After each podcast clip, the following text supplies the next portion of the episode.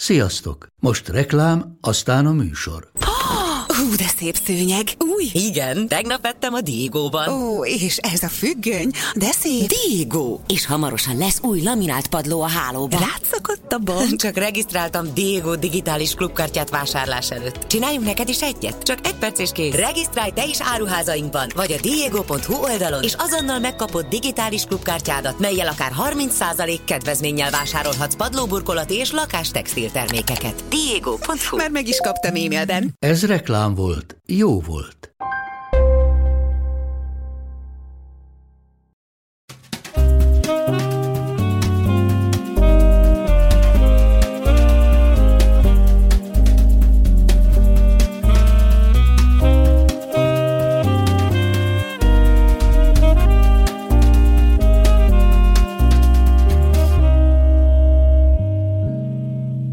Sziasztok! Mindenekelőtt arra a szívünknek kedves tényre szeretnénk reagálni, mi szerint majd minden egyes adásunknál van egy olyan komment, mi szerint ö, valamelyik fölveti, hogy hát méltatlanul kevés nézettsége van, vagy hallgatottsága ezeknek a műsoroknak. És ez nekünk nagyon fontos, mert ez azt jelenti, hogy ti is egyetértetek azzal, hogy ami ezekben a műsorokban elhangzik, az fontos kérdés. Na most az elmúlt időszakban egyre több és több feladatot jelent számunkra a Mindenségit Podcast műsorának a, az előállítása, és hát ez erőt ad nekünk, nagyon ö, jelentős motiváció arra, hogy folytassuk, bár hozzáteszem, hogy azért ö, hát ez elég kimerítő munka, és hogyha ezt ö, nem kapnánk tőletek, akkor sokkal kevesebb energiánk maradna arra, hogy folytassuk. Ebben az országban, sőt a világban egyre nehezebb gazdasági helyzet van, nehezebben élünk meg. Minden egyes segítség nagyon fontos, úgyhogy arra szeretnénk újfent kérni titeket, hogy amint lehetséges, próbáljátok meg rajtunk segíteni a műsor el- elkészítésén, akár úgy, hogy a Patreonon keresztül adományt küldtök, vagy közvetlenül támogattok bennünket, de már az is nagyon sokat jelent, hogyha egy-egy megosztással viszitek hírünket. Úgyhogy köszönjük szépen, illetőleg hát most azt is köszönjük, hogy ha ezeket a témákat ti fontosnak gondoljátok, akkor előjáróban a mai adás elején elmondhatom, hogy szerintem ma is nagyon fontos témáról lesz szó. Ez a téma ugyanis nem más, mint a szegénység. A szegénységről ma Bas Lászlóval, az ELTE oktatójával, szegénységkutatóval fogunk beszélgetni. Szép jó napot, szervusz! Szervusz, üdvözlöm a hallgatókat, nézőket is. Köszönjük szépen, hogy itt vagy. Köszönjük, hogy eljöttél. Ö, A Mindenségit podcastben sokszor felvetődött már az a ö, tény, miszerint ö, a pénz mennyiben határozza meg az emberek boldogság szintjét, és hát többször elhangzott, hogy akkor, amikor mit tudom én, évi két 300 ezer dollárt keres valaki, az tök mindegy, hogy onnantól kezdve 50 milliót keres évente, mert igazán számottevően a boldogság szintjéhez ez a többletkereset nem fog igazán hozzájárulni. Az is elhangzott ebben a műsorban, hogy az viszont nagyon is jelentős, hogyha valakinek nélkülöznie kell, akkor az, az mennyiben tudja gátolni azt, hogy az ember igazán jól tudjon élni, jól érezze magát a bőrében de nem tudom megállapítani, vagy fogalmam nincs arról, hogy mit jelent az, hogy szegénység. Azt gondolom, hogy egészen más jelent mondjuk Svédországban és Kongóban. Hogyan definiáljuk a szegénységet? Hát rögtön a felvezető néhány mondatotból lehetett látni, hogy a, a podcast arról beszélt, hogy szegénységben vagytok, és hogy így jó lenne egy kis Így pénzt van, szerezni. hát így van. Szóval, hogy ez a dolog persze mindig-mindig relatív. Nem úgy van, hogy létezik egy jól körülhatárolható szint, anyagi szint, vagy, vagy szükségletkielégítési szint, amiről azt gondolnánk, hogy szegénység, csak relatíve van értelme ennek a fogalomnak az, hogy az én gyerekkoromban mit jelentett a szegénység, és ma mit jelent a szegénység, hogy a Móricz Zsigmond árvácskája mennyire volt szegény, és ma mennyire szegény egy kis településen élő gyerek. Hát amit te is mondtál, ó, de szeretnék Luxemburgba szegény lenni. Igen. A, a, az időbeli és a, a térbeli eltérések eh, azok eh, nagyon-nagyon meghatározzák, hogy mit is gondolunk a szegénységről. Egy Izgalmas beszámolót olvastam, második világháború, a szövetségesek oldalán az indiai katonák partra szálltak Olaszországban, Szicíliában. Az indiaiak? Az indiaiak. És azt mondták, hogy ekkora gazdagságot ők életükben nem láttak, amit Szicíliában tapasztaltak, minden házban székek vannak. Ugye itt nem is egyszerűen arról van szó, hogy mennyi, hanem hogy mi az a szimbólum, ami a gazdagságot jelenti, vagy a szegénységet jelenti az emberek számára. Persze gondolkodhatunk erről úgy is, hogy hát azért van ennek valamilyen biológiai szintje. Tehát, hmm. hogy aki képtelen eltartani önmagát, aki, akinek nincs annyi bevétele, hogy, hogy ennivalót tudjon vásárolni magának, hát az tértől és időtől függetlenül azt gondolhatjuk, hogy szegény, és, szerint, és igazából ez is a, a klasszikus közelítés a szegénységhez. Hát most klasszikus közelítés, persze ha elmegyünk a kereszténység kezdetéhez, amikor a, az evangélium végig a szegénységről szól, a, a, ha végigolvassa az ember az új szövetséget, Jézus csak szegény emberekkel van szinte kapcsolatban az egész történetben. Tehát ilyen értelemben a szegénység persze, hogy foglalkoztatta az embereket a, a történelem során folyamatosan, a középkorban folyamatosan, de ez mégiscsak egy új, újkori jelenség volt, amikor azt gondolták, hogy ez, hogy ez elfogadhatatlan, itt valamit lépni kell, és ahhoz meg kellene határozni, hogy melyik az az embercsoport, aki olyan nagyon nyomorúságos helyzetben él, hogy, hogy ott már valamit tennünk kell. És ezek az első közelítések, ezek a, a létminimum számításnak a logikájára épültek föl. Ez a szó elég riasztóan hat. Ha valaki azt hallja, hogy a létminimum alatt élünk, hát elképzelek egy éhező, rongyos, fázó embert az aluljáróba, miközben marha nehéz megmondani, hogy mi az a minimális szükséglet, ami ahhoz kell, hogy mi életben maradjunk. Ráadásul vannak emberek, akik kifejezetten jól tudják érezni magukat, egészen számunkra olybá tűnik, hogy sanyarú körülmények között, és és ő azt mondja, hogy ő boldog így, vagy jól érzi magát ebben a helyzetben. E, igen, most már itt több egyére a boldogság e, jött elő ebben a beszélgetésben, de azért egy picit most még, e, Hogyne. még vissza e, vinnélek benneteket ehhez a nagyon fafejű szociológus gondolkodáshoz, hogy hát próbáljuk már meghatározni a szükségleteknek azon körét, amiről azt mondjuk tértől, időtől függetlenül a minimális túléléshez szükséges. Hát a kaja, ami az mm-hmm. embernek egyből igen. eszébe jut. Na de mit kell együnk? Minden nap egy kifli?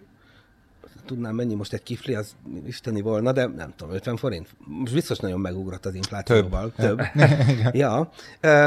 De hát a minden nap egy kiflivel meghalunk. Hát a létminimum számításnak az a logikája, hogy csinálnak egy élelmiszer kosarat, amiben a táplálkozáshoz értő szakemberek csinálnak egy listát, hogy egy felnőtt embernek átlagos megterhelés mellett mennyi fehérjére, szénhidrátra, zöldségre, gyümölcsre van ö, szüksége, és ezt Ahhoz, hogy egészségesen tudjon élni. Igen, és ezt középáron beágya, beárazzák. Hát már ez a lista is olyan ingoványos. Ha megnézi, létminimum számítás több mint száz éve van Magyarországon, vagy volt, ugye most már négy-öt éve nincs, a, Ez a KSH. A KSH megszüntette a létminimum számítást, de ha megnézem a, a 20-as évek eh, létminimum számításait, megdöbbentő dolgok vannak benne. Ugye, öt tagú munkás család, eh, heti élelmiszer szükséglete, most nem emlékszem pontosan a számokra, de valami ilyesmi volt, hogy 5 kiló marhahús, 2 kiló kolbász. Hát hogy? Eh, így képzeljük el a szegénységet? Hát, miközben persze a marhahús akkor egy nyomorúságos hús volt, amit csak a szegények ettek meg, ez most ugye nagyon megemelkedett. Hogy mondjam meg, hogy még azt csak-csak el tudom képzelni, hogy kiszámolom, hogy mennyi szénhidrát, vagy mennyi kalória, uh-huh. de hogy ez miből adódjon össze csirkefarhátból, vagy bérszínből, hát azért ez már egy nehéz ügy. És ha az ember megnézi a legutóbbi idők létminimum számításait Magyarországon, akkor azt lehet látni, hogy létezik ott egy lista, ami persze egy átlagos lista. Én nem szeretem a zöldséget, te érzékeny vagy a laktózra. Hát az egyéni, hogy mondjam, menünk, az uh-huh. persze mhm. nagyon fog különbözni. És ha beárazzuk ezt az átlagos listát, ezt csinálja a létminim számítás, hát talán 5 éve volt az utolsó számítás, és akkor olyan 29 ezer forint jött ki egy felnőtt ember egy havi igen, én most ezt itt megnéztem, és egy 2020-as pénzcentrum.hu cikk, ott ennek a kosárnak az értéke egy hónapra egy felnőtt embernek 28.167 forint. Bocsánat, ez 2020-as. Igen, ez, ez egy három éves. Távoli manapság, csak, amikor igen, 30%-os infláció. Például a két aktív korú felnőttből és két 0 és 14 éves kor között álló gyermekből álló házas háztartás élelmiszer normatívája 100.162 forint per hó. Ez egy három éves írás. Ja. Ez egy három éves, és persze pont az élelmiszer árak most durván megugrottak, de ha, ha még csak ezt is nézzük, a két évvel ezelőtti árakat is nézzük, 100 ezer forint csak az ennivalóra, hát azért az, az nem a, az éhezésnek hát nem. a szintje. De az négy embernek. Az négy embernek, de hát ha most a ti vagy a hallgatóink így végig gondolják, hogy hogy szoktunk vásárolni egy hónapban, nem tudom, hogy léteznek-e még ilyen háztartási füzetek, de én például tudom, mert én a piacon szoktam ilyen heti bevásárlásokat tartani, hogy hát ilyen nem tudom, 20 ezer forintból mi hárman vagyunk bevásárolók, és persze akkor hétközben még kicsit kell pótolgatni. Szóval a 100 ezer forint, hát az egy nagyon, nagyon bőkezű élelmiszerkosár, és hát persze nem csak enni kell az embereknek, hanem rezsit fizetni. Fűteni kell, Igen. ruházkodni kell, mosakodni Igen. kell, egészségesnek kell maradni, ezek mind a létminimumhoz tartoznak. Azon aztán végképp elgondolkodhatunk, hogy benne van-e az, hogy, hogy internetezzek, hogy információhoz mm-hmm. Benne van-e, hogy a gyerekemnek vegyek a szülinapjára egy ajándékot, vagy egy csokoládét. Hát le lehet úgy élni egy életet, hogy nem kapok semmit karácsonykor, amikor minden gyerek kap körülöttem. Tehát hiába gondoljuk azt, hogy ez valami kemény, objektív határ, hát borzasztóan lágy az egész keret. A... Bocsáss meg, és egy olyan, az olyan szervezeteknek, mint mondjuk az Európai Unió, vagy, a, vagy az ENSZ, nekik sincsen egy objektív határozatok arról, hogy, arról, hogy mi számít tényleg veszélyeztetett Hát hiszen ez is objektív, amit mondtam, csak el kell dönteni. Igen, igen csak hogy, de hogy van egy globális nincs olyan előírás? Igen, konszenzus? Vagy? Igen. Hát tulajdonképpen nincsen. De akkor én most hogyan mondhatom bárkire azt, hogy egy szegény állam? Vagy hogy mi alapján tudjuk eldönteni, hogy szegény? Akkor ez mind relatív, ez morális kérdés. Relatív és... Vagy? És abszolút szubjektív. Hát vannak standardok, mondani, igen. vannak standardok, majd beszélünk is róla hamarosan, csak akkor zárjuk le ezt a létminimum ügyet. Igen. Mindenki azt gondolja, hogy ez egy abszolút ö, határ, egy mérnöki módon kiszámítható határ, és hát nem az. Még az előző csak annyit, hogy százezret számoltunk csak az ennivalóra, és igazából majdnem a háromszorosa az, amit számítani szoktak, az összessel együtt. Na most, ha meggondolom, 2020-ban egy kétgyerekes család 300 ezer forint, nagyjából ott volt a létminimum határ 260 ezer, ha ott van előtted, akkor látod pontosan is. Hát a magyar népességnek a 30%-a a létminimum alatt élt. Miközben a szó rettenetesen riasztó. Ez is volt az egyik oka annak, hogy a a KSH aztán nem számolta ezt tovább, mert azt mondták, hogy ez félrevezető, legyen egy olyan, hogy létminimum, meg társadalmi minimum, aztán az egészet kikukázták végül is. Ilyenfajta objektív közelítés is van még, de nem ez lett a, a, az általánosan standardá vált dolog, hanem egy relatív közelítés nem érdekel, hogy tudsz-e enni vagy nem, hogy mire költöd a pénzed, azt nézzük meg, hogy mennyi bevételed van. Nem személyesen a munkajövedelmet, hanem a családnak a bevétele, hiszen a családban vannak gyerekek, akik nem keresnek, nem minden felnőtt dolgozik, de a, a, családnak, a háztartásnak az összjövedelmét, hát azt meg lehet mérni, meg is mérik, Magyarországon is mindig megmérik, és az a standard, hogyha az ország középjövedelmétől egy család több mint 60%-nyi mértékben le van szakadva, akkor őt tekintik szegénység, szegénynek. Ez a jövedelmi szegénységnek a fogalma. És ezben már össze tudjuk hasonlítani Luxemburgot mm-hmm. Bulgáriával, Indiát az Egyesült Államokkal, csak hát ebben meg ugye az a nagyon nagy baj, hogy a magyarországi átlagtól leszakadva 60%-ra az, az ugyanaz, más. mint a luxemburgi Persze. átlagtól Igen. leszakadva 60%-ra, és azt is mondhatnánk, hogy ez mekkora marhaság, de egyébként tényleg ez a standard, ez, ez az, amivel országokat összehasonlítanak egymással. Ez a, ez a jövedelmi szegénység tehát relatív, és ha meggondoljuk, azért ebben van némi ö, okosság. Ha egy olyan közösségben élsz, ahol senkinek nincs autója, hát ott nem nagyon fogsz zokogni, hogyha nincs autód. Ha mindenkinek van autója, akkor meg úgy érzed, hogy egy nyomorult pondró vagy, akinek gyalog kell járkálnia, vagy föl kell ülni a villamosra. Szóval azért a relatív szegénységnek az a logikája, hogy mi mindig a saját közösségünkhöz hasonlítjuk a, Ezért. a helyzetünket. Ezért szerintem nagyon szerencsétlen Magyarország. Mert hogy mi a a nyugati fejlett civilizációhoz tartozunk, de annak inkább a hátsó harmadához, és látjuk azt, hogy hogyan élhetnénk, és ezért a vágyaink azt sugalják, hogy inkább úgy éljünk tényleg, mint a németek, mint a hollandok, a svédek és a többi, és ehhez képest meg, hát vannak olyan területek ebben az országban, ahol ez fényévekre van, vagyunk ettől. Az előbb kijavítottad magad, mert kiejtetted azt a szót, hogy szubjektív. Miközben Igen. egy ilyen közelítés is van. Nem nézem, hogy mennyi a bevételed, nem nézem, hogy mire van szükséged, azt nézem, hogy te hogyan éled meg a saját helyzetedet. Ha te nyomorultul érzed magad, ha te úgy érzed magad, hogy borzasztóan nem engedheted meg azokat a dolgokat, amiket egyébként mindenki megengedhet, akkor ennek az élménynek az átélése, ez ugyanolyan fájdalmas akkor, amikor valakinek nincs mit ennie, mint akkor, amikor valaki már Igen. ötödik éve csak a, nem tudom én, balira jutott el Igen. nyaralni, mikor már van. egyáltalán nem menő. Igen. Most persze ez egy kicsit uh, túlzás, de uh, egyetemen tanítok, elsősorban szociális munkás hallgatókat tanítok most már jó pár éve, és mi minden éve elmegyünk terepre. Elmegyünk egy olyan hátrányos helyzetű régióba, kis településekre, ahol borzasztó uh, alacsony az életszínvonal, rengeteg szegény család él, a diákok mm, ilyenkor meglátogatják a családokat, beszélgetnek velük, interjúznak, megismerik, hogy hogyan élnek.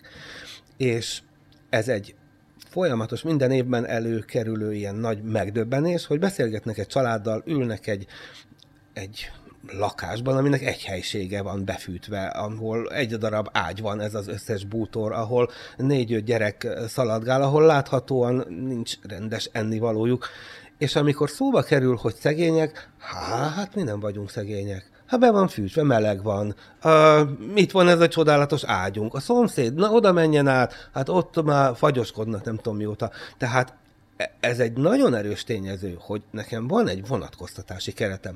Azt mondod, hogy a, a nyugat-európai életszínvonal, ami vonatkoztatási keretünk, hát lehet, hogy Budapesten, lehet, hogy egy bizonyos iskolázottság Igen, után igen. ez, de amikor... Másnak meg Budapest. Hát Budapest, ugye egy ilyen alkalommal egy kis településen nyár volt, a gyerekek ugye kint játszanak a porba, és akkor így megkérdeztem nagy naívan az egyik gyereket, hogy nyaralni hova mész? Hát mondta, de ne, nem megy nyaralni, hát miért menne nyaralni? Itthon van, hát e- fel nem merül a nyaralás.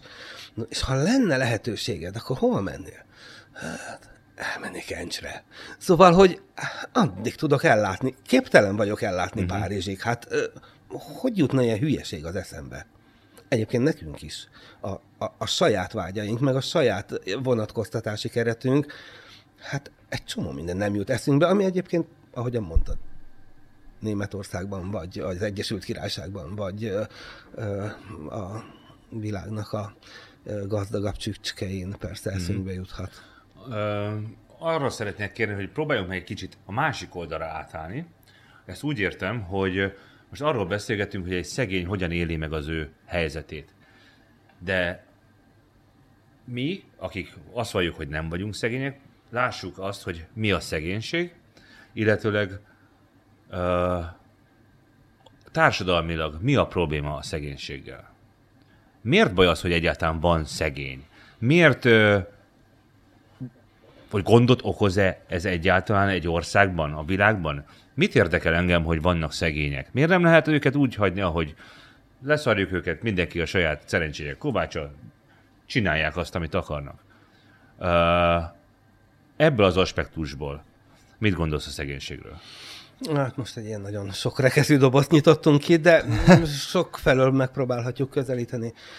Hát az egyik, amit így nem tudom, ideológiailag, vagy, vagy érzelmileg gondolok erről a dologról, hogy végül is csak egy közösségnek vagyunk a tagjai. Magyarok vagyunk mindannyian, vagy budapestiek vagyunk. Vagy emberek. Vagy Engem emberek zavar vagyunk. az, Igen. hogy mi történik Igen. Afrikában. Szoktam néha egy ilyen játékot a diákjaimmal csinálni, hogy na, egy lakatlan szigetre kerültünk, mindenki megpróbál hozzátenni valamit a közösség fennmaradásához, lesz, aki majd vadászik, meg gyűjtöget, meg csiholja a tüzet, és mindig szoktam mondani, hogy hát, gyerekek, én már olyan öreg vagyok, én majd ücsörgök a tengerparton, nézegetem a csajokat. Hogy fogok-e kapni kaját? Van-e a közösségnek bármi felelőssége a tekintetben, hogy aki a közösségbe beleszületett, annak legalábbis ahhoz van joga, hogy életben maradjon. És nem olyan egyértelmű, hogy ezt mindig mindenki így gondolja, hogy van. Én egyébként a neveltetésem, az érzelmeim, a világnézetem alapján így gondolom, azt gondolom, hogy az emberi közösség ráadásul egy olyan gazdasági fejlettségű ország, mint Magyarország, egyszerűen nem engedheti meg, hogy emberek megfagyjanak a saját házukba, hogy éhen halljanak, hogy ö, borzalmasabbnál borzalmasabb történeteket olvashatunk. Én azt gondolom, hogy erről a mi közösségünknek van felelőssége. Mm, Ennyit legalább, hogy, hogy, hogy életben lehessen maradni, hát ennyit Én az ördög ügyvédjét játszom. Okay. Világos. Én is teljesen ki vagyok attól, hogy az a megoldás, hogy Budapestről el kell a peremkerületekbe üldözni, még véletlenül se legyenek szem előtt a, a otthontalanok. Igen. Ez, ez nem megoldás. De hogyha azt veszem, hogy miért kéne nekem foglalkoznom azzal, hogy ez a szegény ember, az most hogy él?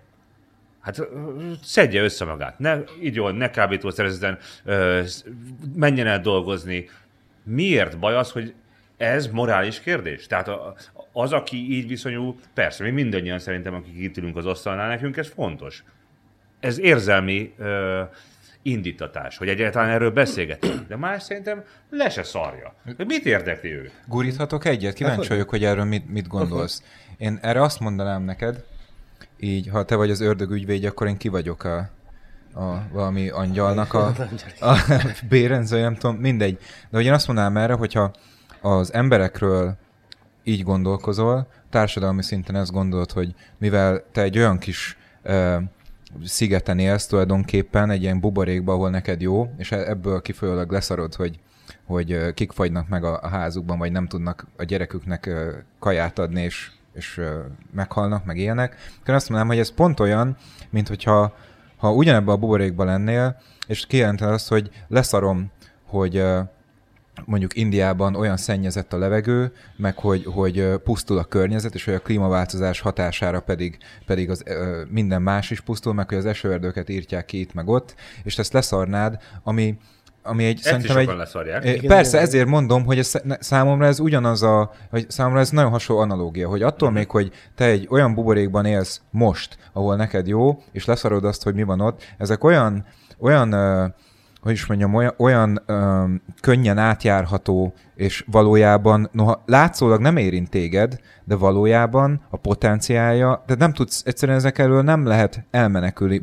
Végeredményben nem tudod megúszni a klímaváltozást, és nem tudod megúszni a katasztrofális társadalmi destabilizációt, mert egyszerűen ennek ez olyan, mint egy ilyen véget nem érő hitelbuborék, ami okvetlenül fel fog robbanni. Én ezt mondanám erre. Oké, okay, én most mégis az ördög ügyvédjének leszek az ügyvédje. Ez nagyon messze van tőlünk. Majd a tengerszint föl fog emelkedni szegény hollandok. Mit érdekel engem? E- e- Ez, Igen. amit mondasz, mit érdekel engem?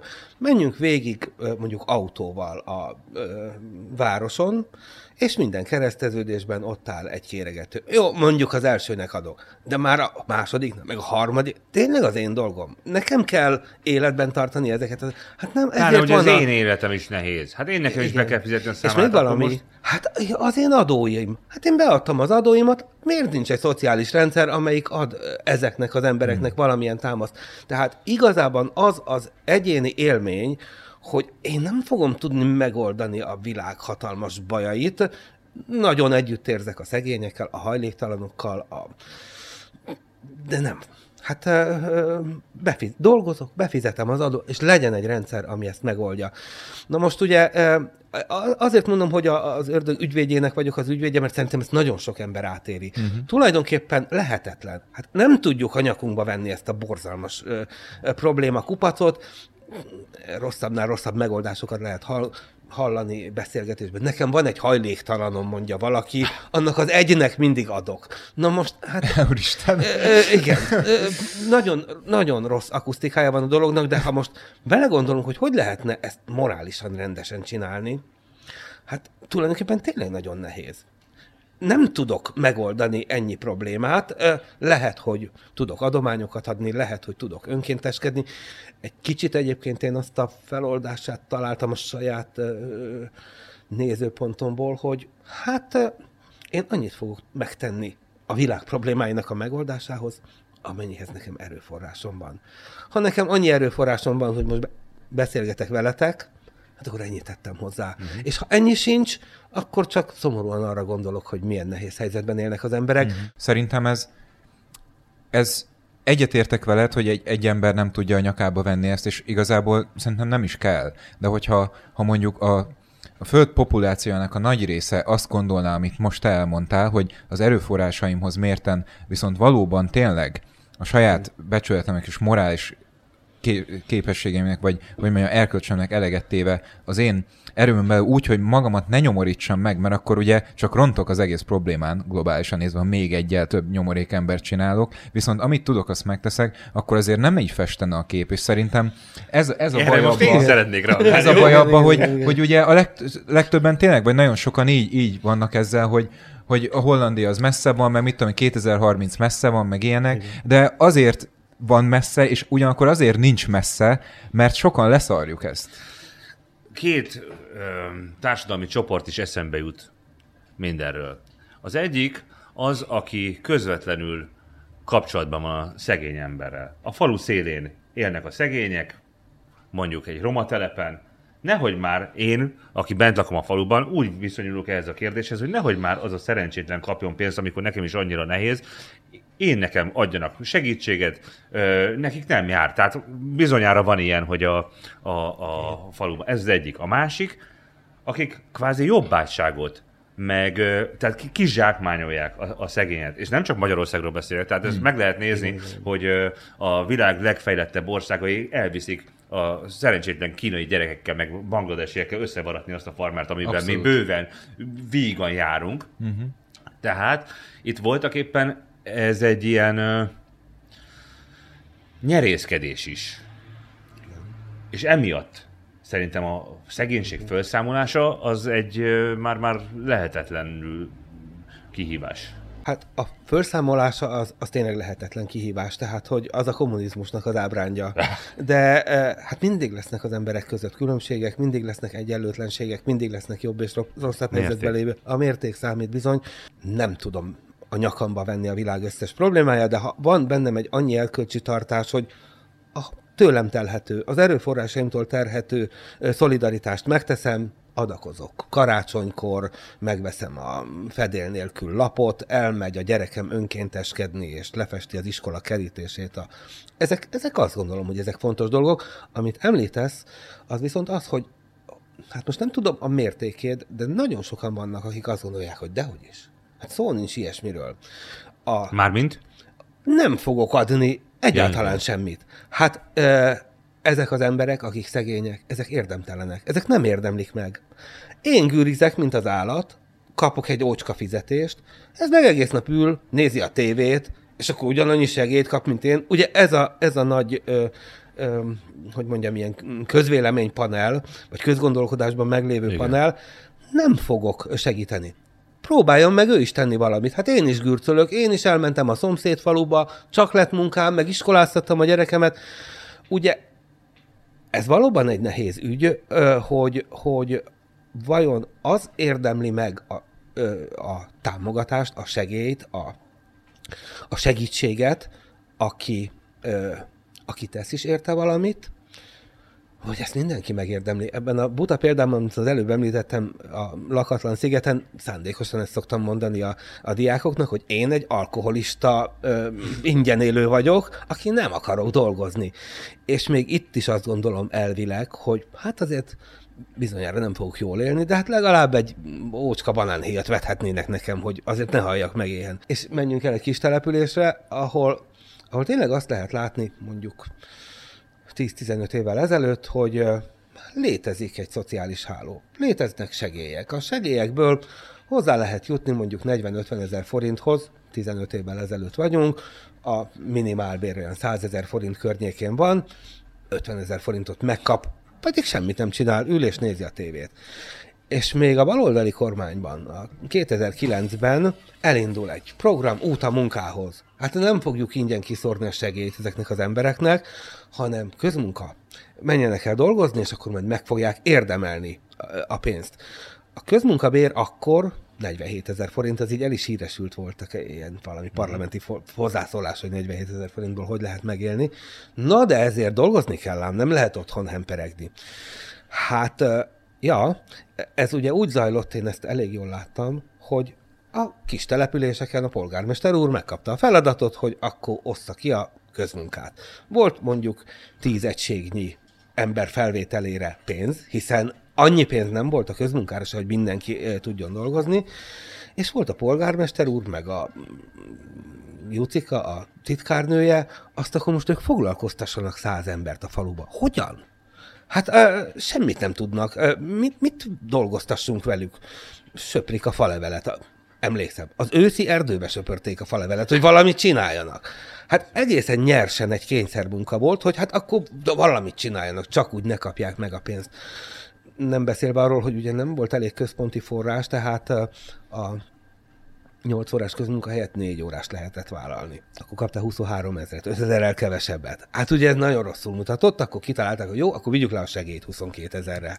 Tehát, hogy így, így ne legyen ilyen feszültség. Jó megoldás. De ez, amitről itt beszélgetünk, hogy hát legalább tegyen érte valamit, ez láthatóan egy, egy álságos, egy, egy értelmetlen egy, egy kényszermunka keret volt. Láttam egyébként kiválóan működő közmunkaprogramokat is, de igazából tényleg arról van szó, hogy hát csak úgy nem kaphatsz pénzt. Ugye családi pótlék gyes. A gyerek nevelése, a gyerekek vállalása az a közösségért hozott tett. Hát ha, folyamatosan halljuk, hogy fogy a magyar, miért nem születnek gyerekek. Hát hol születnek a gyerekek? A szegénységben. Már a népmeségben is úgy van, hogy a szegény embernek annyi gyereke van, mint a rostalika. Ugye, hát ha támogatni kell ők, ezt a közösségért is teszik, akkor adjunk a gyerekneveléshez támogatást. Gyes, családi pótlék 2009 óta mozdulatlan, mert hogy Hát ja, persze szülnek gyereket, és akkor csak úgy megkapják a pénzt. Nem, kössük munkához. Volt ilyen egyébként a Kádár rendszerben is. Kössük munkához, legyen családi adókedvezmény. Nagy pénzt lehet keresni, csak pont ezeknek a szegényeknek semmilyen adóköteles jövedelme nincs. Tehát ezek a libikókák, hogy tegyél érte valamit, de nem tudsz érte mit tenni. Nincs végzettséged, nincs értelmes munka, amit elvégez. Mit tegyek meg érte? Imádkozzak? Vagy... Szóval ez mindig egy ilyen nagyon, nagyon kétélű dolog. Rá is tértünk szerintem a szegénység felszámolásának problematikájára. Tehát, hogy mit lehet tenni ez ellen? A felszámolása az hogyan működhet? A közmunkaprogram az nem kizárólagosan egy statisztikai ö, adatfényesítés? Annak van bármi nemű társadalmi java? Hát a dolognak van logikája. Hát a, Azt nem, két, ezt nem mondom kétségbe. Igen, ugye a nagy gazdasági válság idején a Roosevelti New Deal az egy közmunkaprogram volt. Nincs piaci munka. Nem lehet elmenni a vállalkozóhoz dolgozni pénzért, mert válság van. Akkor legyen nagy állami beruházás, árvízvédelem, útépítés, nem tudom, most itt Magyarországon fölmerült, hogy akkor bicikliutak az egész országba, alatta az üvegszálas internet, legyen egy olyan munkatevékenység, ami nem piaci, amit a költségvetés fizet, ami ezeknek az iskolázatlan embereknek is alkalmas munkát ad, hát azért merült fel mondjuk például ez az árvízédelem, az útépítés. Ennek volna logikája, de emögött soha nem volt egy ekkora állami elhatározás, ahogyan mondom, az történt, hogy helyi szinten próbálták megoldani a dolgot, és helyi szinten semmilyen megoldás nincs. Ráadásul a közmunkával ugye piaci értéket nem lehet termelni. Hát hogyha én... Árokásás kb. Hát igen, tehát ha én nem tudom, paradicsomot termelek, és egy vállalkozó vagyok, és eladom a piacon, és az én munkásaimat kifizetem, közben a szomszédban a közmunkás in, kvázi ingyen, vagy állami pénzből fogja a paradicsomot terhe, termelni, hát az nekem egy akkora konkurencia, Nincs. Hát eh, tudjátok, eh, valóban ároktisztítás, eh, levélsöprés, hólapátolás, ilyen, ilyen típusú munkák azok, amik a közmunka túlnyomó részében vannak. Tehát van a dolognak logikája, ráadásul úgy is volna neki logikája, hogy azért azt elég... Csak a volumenével van akkor probléma? Nem.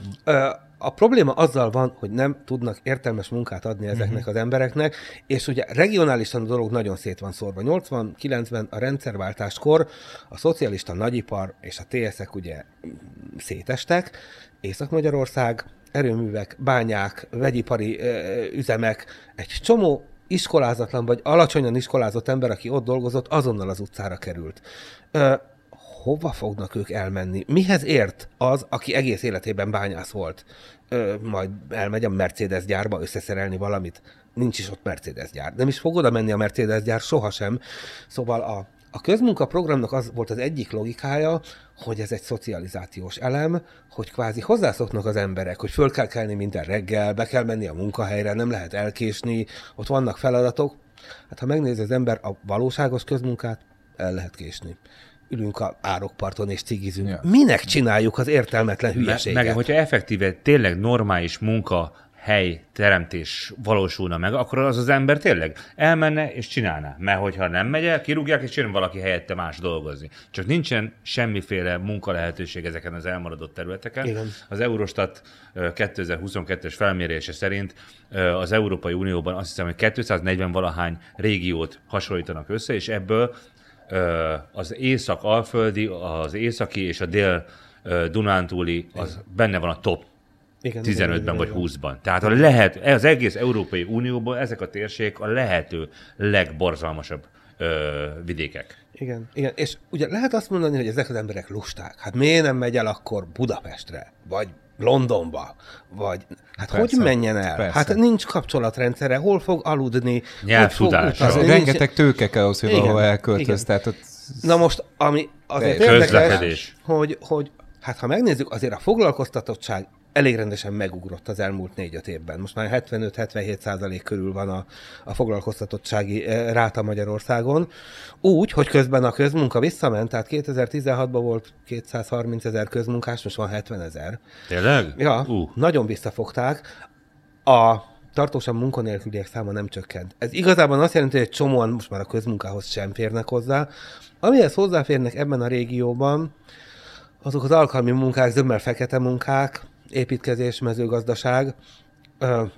Nyáron voltunk Nógrádban a diákokkal, jöttek ki az asszonyok, hogy dolgozik az uram, 250 ezer forintot hoz a Nógrádból, Szexádra jártak, vágni az autópálya mellett a füvet. Na most volt, aki ott aludt, ugye az plusz költség megint nincs a családjával, és hát a 250 ezer forint nagyon jó pénz ebben a közegben. Meddig van? Három hónapig, négyig? Utána, utána nincs. És boldogan meséli. Hát boldogan, abszolút boldogan, mert hogy, hogy, hogy el tudtak Valami helyezkedni, történik. valamit ö, tudtak csinálni. Na de hát ez, ez tényleg egy perspektívátlan cucc. Onnan indultunk, hogy hogy lehet a szegénységet felszámolni. Felszámolni valószínűleg sehogyan nem lehet, tehát szegények pedig mindig lesznek köztetek, ha már itt a evangélium szóba került a nagy különbségeket kellene valamilyen módon egy kicsit csökkenteni. A közmunkaprogram jó gondolat lenne, de egyszerűen értelmezhetetlen keretekben próbálják vagy próbálták megcsinálni Magyarországon. Nem lehetett rendesen pénzt keresni vele, nem szocializált vissza egyfajta munkatevékenységre. Ami van, ezek a fekete és alkalmi munkák, amik hát kiszámíthatatlanok, teljesen kiszolgáltatottak az emberek, bármit tehet velük a vállalkozó, amit csak akar. És a rehabilitációt tekintet létezik egyáltalán valami olyan, olyan ö, állami ö, szándék, vagy valamilyen, bármilyen tényleg lehetőség, ami, ami olyan embereknek szól, vagy olyanokon tudna segíteni, akik már esetleg hosszabb ideje munkanélküliek, vagy, vagy emellett még egyéb bajuk is van, nem tudom, bármilyen szenvedélybe. Tehát, hogy már annyira perifériára került emberek, akik már ha szeretnének, sem tudnának visszatérni Igen. a körforgásba. Uh, én igazából az elmúlt húsz évben főleg gyerekszegénységgel foglalkoztam, és amiről pozitív dolgokat tudok mondani, a gyerekekkel van mit csinálni, és lehet mit csinálni. Valakivel, aki már 20-25 éve ebbe a mókuskerékbe van benne, hogy segély, közmunka, elmegyek a vállalkozóval, kicsit lapátolunk, okosba, nem tudom. Hát ott nagyon-nagyon nehéz igazán mondani valami nagy integráló programot, és ráadásul azért látom, még Észak-Magyarországon is látom, Miskolcon nyílik egy nagy üzem. Mondjuk a Bosch azért elment Miskolcban, nyitott egy üzemet, vesznek fel iskolázatlan embert, és akkor ott lakom a Csereháton, nem tudom, 20 kilométerre Miskolctól, el lehetne menni minimálbérért. Hát, ha közmunkás vagyok, akkor kapok 120 ezer forintot, ha elmennék a Boschba, akkor kapnék 180-190 ezret. Nagyon megéri, de ahhoz kéne vennem egy buszbérletet. Hát az 30-40 ezer forint, az a pici különbség már nem biztos, hogy megéri, hogy én minden reggel fölkeljek, nem késhetek el, nem cigizhetek az árokparton, nem mehetek haza megmelegíteni az ebédet a gyereknek. Most mondhatom, hogy ezek micsoda lusta népek, miközben egyszerűen csak észszerűen gondolkodnak. Nem csinálom meg. Hát én vagy te sem csinálod meg, amikor ö, kínálnak egy olyan lehetőséget, amivel nem kerülsz jobb helyzetbe, és sokkal többet kell érte kecsölni.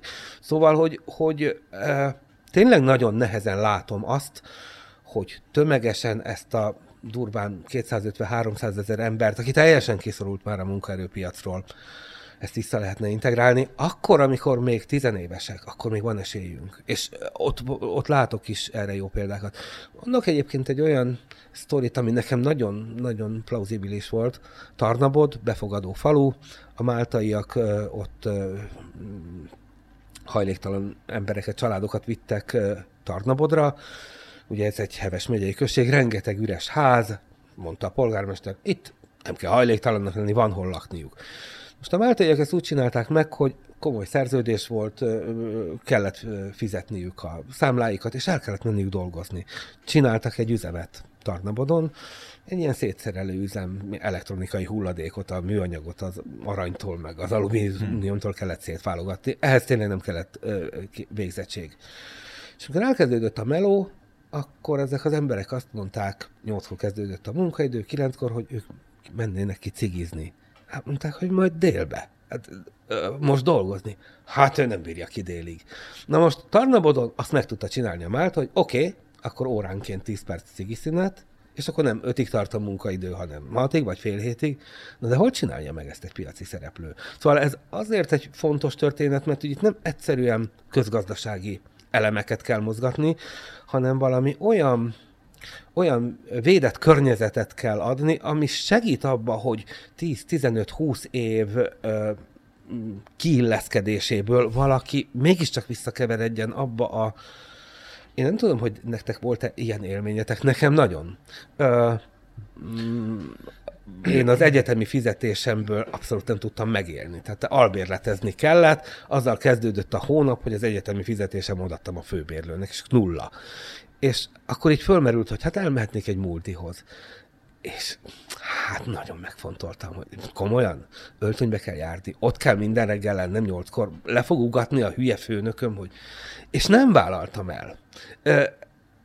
Most lehet, hogy én is egy rohadt szemétlágya vagyok, aki nem érdemli meg a, a társadalmi segítséget, de nagyon nehéz kívülről megítélni azokat az embereket, akiknek van egy hosszú-hosszú évtizedes sztoriuk, uh, ahol hozzászoktak egyfajta skillhez, hát ezt segítség nélkül nem lehet. Uh-huh. Itt lenne most egy kérdésem, hogy hogyan működik egy mondjuk egy skandináv szoció, szociális háló, de szeretnék előtte elmondani egy történetet.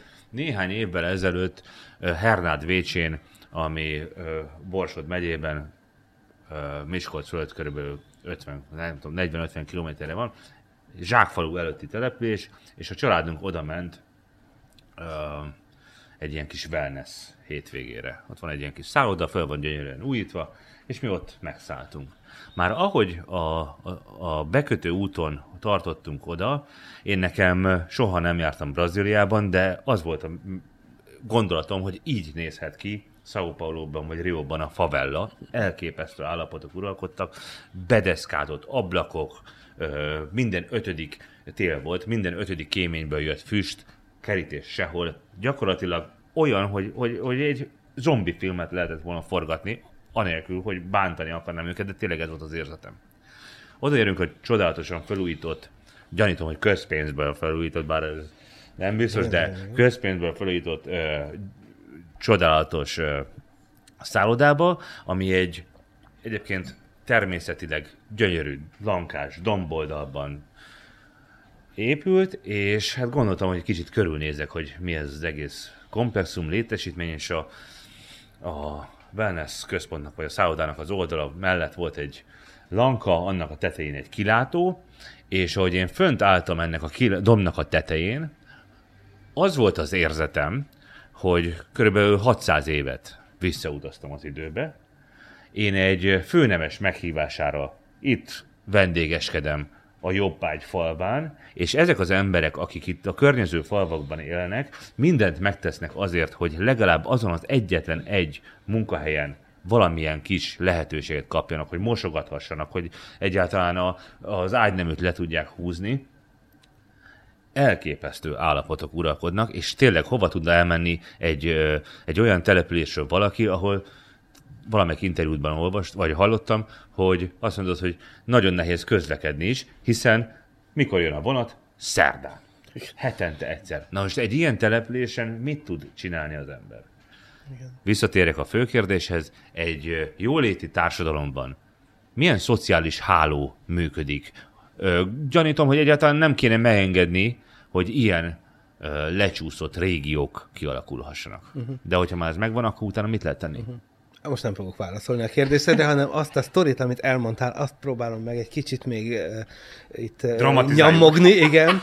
Uh, uh, ez az élmény, amit uh, átéltél, hogy egy főnemes meghívott uh, a birtokára, és, a, és az időutazásban a, a helyi, nem tudom, jobbágyok uh, között éltél, ez nekem egy mániám, hogy ez egy időutazás. Hogy igazából az történik, amikor a szegénységgel foglalkozik az ember, amikor szegény településeken próbál egy kicsit eligazodni, olyan, mintha 40-50 évet, nem így, ahogy te mondtad, de 40-50 évet visszamennénk az időbe. A gyerekkoromra emlékszem. Egy héten egyszer fürödtünk. Teknőbe, melegítettük a vizet a Sparhelton. Autónk egyáltalán nem volt. Fával tüzeltünk. Az, hogy a hévvel be lehetett jutni a városba, hát ezt azért nagyon ritkán tudtuk megengedni magunknak. Nem volt autó, nem volt tévé, mindenki dohányzott, az iskolába dohányoztak a, a, a tanárok, és ott vagyok most, mondjuk Hernádvécsén, és ezt látom. Itt vagyok újra a gyerekkoromban. Eltelt 40 év, és ezek az emberek ott maradtak. Pontosabban nem maradtak ott, olyan, mintha egy együtt mozognánk. Mi előre mentünk a mi időnkben 40 évet, ők a saját idejükben 40 évet, és ott tartanak, ahol mi a 60-as években. És ez egy nagyon, nagyon lényeges dolog, mert hogy ebből Bocs, szerintem lehet, hogy még visszamentek, mert hogyha mondjuk Óz, az is volt, lehet. volt kohász, vagy valami, és Igen, most igen, már igen, semmi igen. nincsen. Igen, igen. Bocs. Szóval ez, ez azért lényeges szerintem, mert hogy, hogy nem tudjuk igazán azt elképzelni, hogy hát akkor most ugorját 40 évet. Hát hogyan? Szóval, hogy nagyon-nagyon nehéz. És ha most megnézünk ilyen gyerekszegénységgel kapcsolatos programokat, amiknek, amikből most majd el fogok mondani né- néhány sikertörténetet, amikor egy ilyen településen elkezdesz foglalkozni a fiatalokkal, azok szereznek egy végzettséget, tovább tanulnak, akár elkerülnek egy ö, ö, nagyvárosba, és képtelenek feldolgozni ezt a dolgot, ezt az ugrást. Itt vagyok a városban, egy menő iskolában, abszolút jól megy a matek, hát, de senki nem áll szóba velem itt. Ö, Otthon se. Haza már nem tudok menni, az már nem az én közösségem. Itt még nem tudok beintegrálódni, szóval ezt a fajta időugrást, ezt marha nehéz ö, megcsinálni gyerekként, felnőttként ö, mindenféleképpen.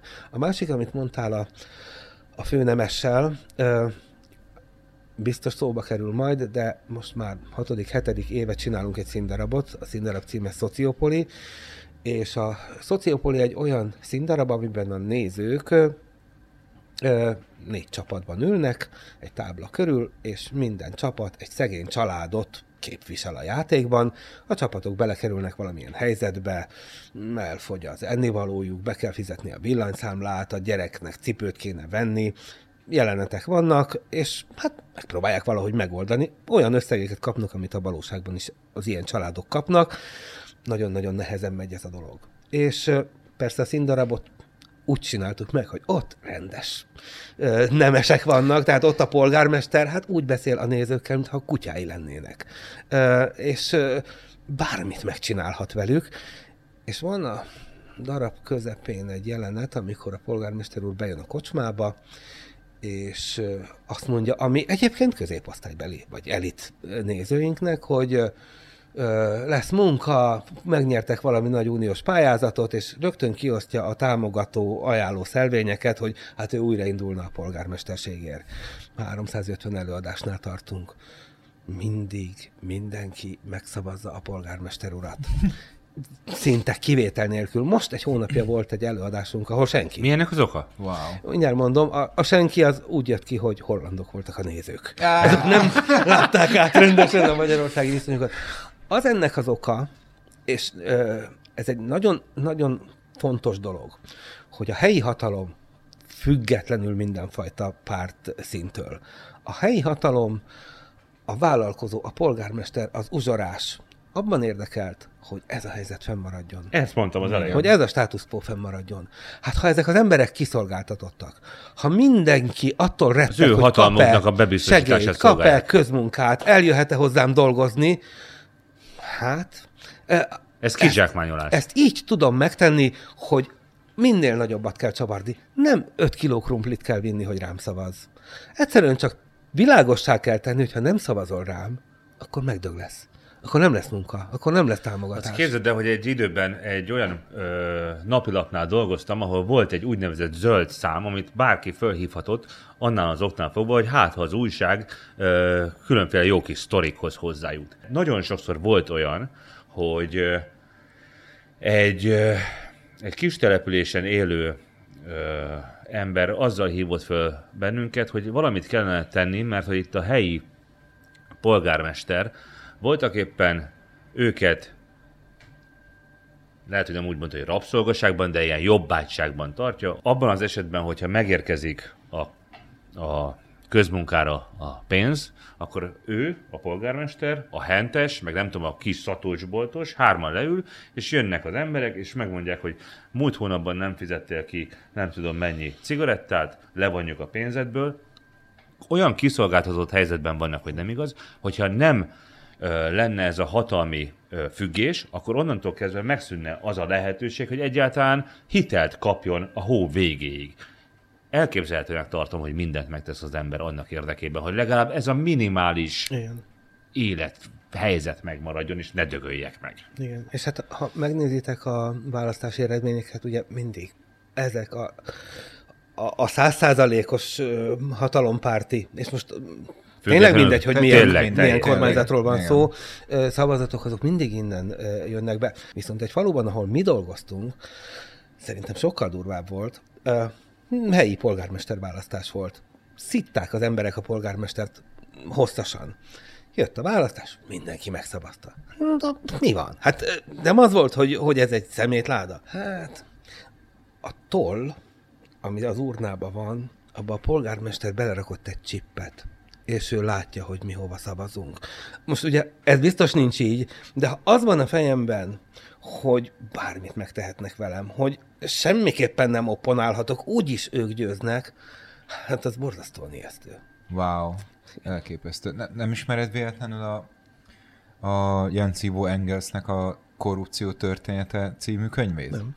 Azt a Barnától kaptuk meg mi így közösen, és én, én olvasom most, mert én kezdtem el olvasni, de nem sokára végzek le, és akkor, akkor ti is elkezdhetitek. És képzeljétek el, hogy szerintem az a könyv egyszerűen egy borzasztó nehéz olvasni, de annyira tanulságos. Egy csomó minden. Nem mindegy, majd úgy is meglátjátok.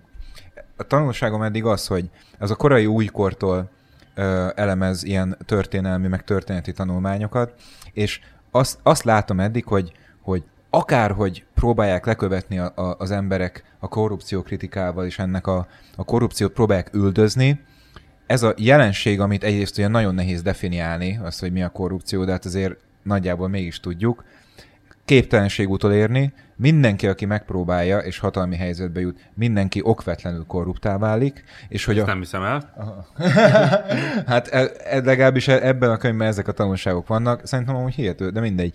És hogy, és hogy valahogy um, azok a problémák, amik le vannak írva ebbe a tanulmány összesítésben és elemzésben, azt engedik feltételezni az olvasó számára, hogy, hogy a leges legtöbb ilyen társadalmi és gazdasági problémára az, hogy miért van, arra ez a válasz. A mindenkori és mindenfajta módon megnyilvánuló korrupció. Csak nem tudom, erről jutott eszembe, amiket most az előbb Meg fogom elmondtam. hallgatni az adást, mert akkor elfelejtettem az embernek a Én nevét, Nagyon aki szívesen írta. elküldöm neked Oké. ezt a címet. Ö, jó. Egyébként ez, amit mondasz, abszolút semmilyen forrásom nincs hozzá, csak egy ilyen érzetem, hogy, hogy ja, ja a, a, a hatalom, a politika megpróbál mindenfajta ilyen korrupt rendszerrel ö, jobb helyzetbe kerülni, növelni a gazdasági hatalmát, növelni a politikai hatalmát, és közben azt látom, hogy még ebben a legnyomorultabb világban is ugyanez megy. Hmm. Megcsináljuk okosba, hmm. ö, feketén fogunk dolgozni, nem fizetem be az adót, a, ö, és ha én zsivány vagyok, hát ja, mindenki zsivány, tudod, elfogadom, hát persze a polgármester úr is zsivány, de hát én is zsivány vagyok. Szóval ez egy, e- ez nem egyszerűen egy hatalmi játszma, hanem ez egy, ez egy erkölcsi ö, probléma. Meg, de az amikor... a baj, hogy egy szükségszerűség is, mert ha egy olyan keretrendszerben kell mozognod, amiben hogyha ki, kilépsz a keretből, akkor az azt jelenti, hogy megdög lesz, akkor mégis Ja. mit választasz, hogy Ja, korrupt ja. vagy, vagy, vagy hogy öngyilkos vagy? Ja, igen, igen. Tehát, hogy nem tudom. Akkor én azt javaslom, hogy most egy kicsit beszéljünk arról, hogy milyen más ö, szociális háló működik olyan helyeken, ahol kicsit kom- komolyabb demokratikus berendezkedés lévik, mint itt. Nem vagyok szociálpolitikus, és igazában rendes tudásom sincs nagy eh, nemzetközi szisztémákról, a jóléti államokról, a ilyenfajta programokról, nem fogok tudni erről mondani. Nem lehet, hogy Magyarországi ebből lehet programokról ö, tudok mondani. adaptálni bizonyos programokat? Hát biztos. Na, egyet azért például e, tudok. E, e, igen, szóval az így nagyon megragadott. Az egy alap megoldhatatlan paradoxon, hogy a szegénységben élő családok folyamatos készpénzhiányban vannak. Nincs elég pénz. Hát ha megnézem, az ember dolgozik a közmunkán, hazahoz 100 ezer forintot, a két gyerek után megkapjuk a gyest meg a családit, na már van 150 ezer, ez a kaja. És már hogy fogom befizetni a villanyszámlát, és hogyha valamire még költeni, nincs. Honnan szerezzek kest? Hát a bankban nem menjek el, senki nem fog adni, bár most nyáron már láttam, hogy kim vannak ezek a, a gyors hitelező, mm, kvázi uzsora kamatra adó ö, ö, bankok, most nem akarom őket itt megnevezni, fogalmam nincs, hogy szedik be a pénzt. Hmm. Hát ö, mit, mit foglal Elveszik le? a házat, gondolom. Á, ne viccelj már, hát semmit nem ér az egész. De lehet, hogy, hogy így működik. Szóval az uzsora. Az egyetlen, ami van, az az uzsora. Ö, egészen nyíltan. A kocka ladával, letekert ablakkal megy az uzsorás a faluba, és akkor kiabál, hogy pénz, pénz, kinek kell pénz. Tehát, Egészen durva. Ez itt Magyarország így működik? Ilyet láttam, igen. Azért, hogy mondjam, igazából nem ez a jellemző, mert nagyon félnek. Tehát rettegnek az uzsorástól, nagyon nehéz erről információt szerezni. Na, nemzetközi példa. Hogy lehet megoldani egy helyzetet? Folyamatos krízis van, folyamatos készpénzhiány. Honnan? Nincs olyan banki konstrukció, ami ebbe beletenne bármennyit is. Hogy szedem be? Sehogy. Nem lesz bevétele.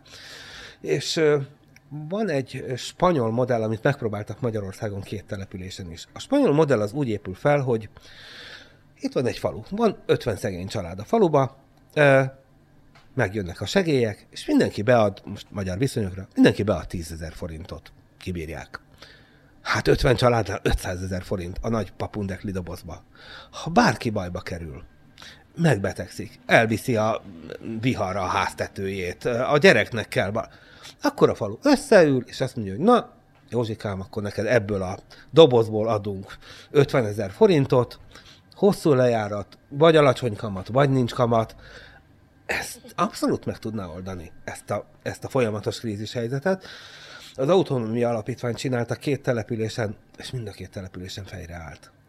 Szóval annyira szét van verve a közösség, annyira a hierarchiában gondolkodik mm-hmm. mindenki, hogy ez a mellérendeltségi viszony, ah, már megint a Józsi kapja a pénzt. Én csak folyton adom be, én ebből kiszállok. És szétment az egész. Mind a két mm. helyen tulajdonképpen kudarcba fulladt a, a, a dolog, és ha akarom, akkor nem közgazdasági okokból, hanem egy, egy etosz miatt, vagy egy, vagy egy érzület miatt, vagy egy... Vagy egy És ezen hogyan lehet változtatni? Ja.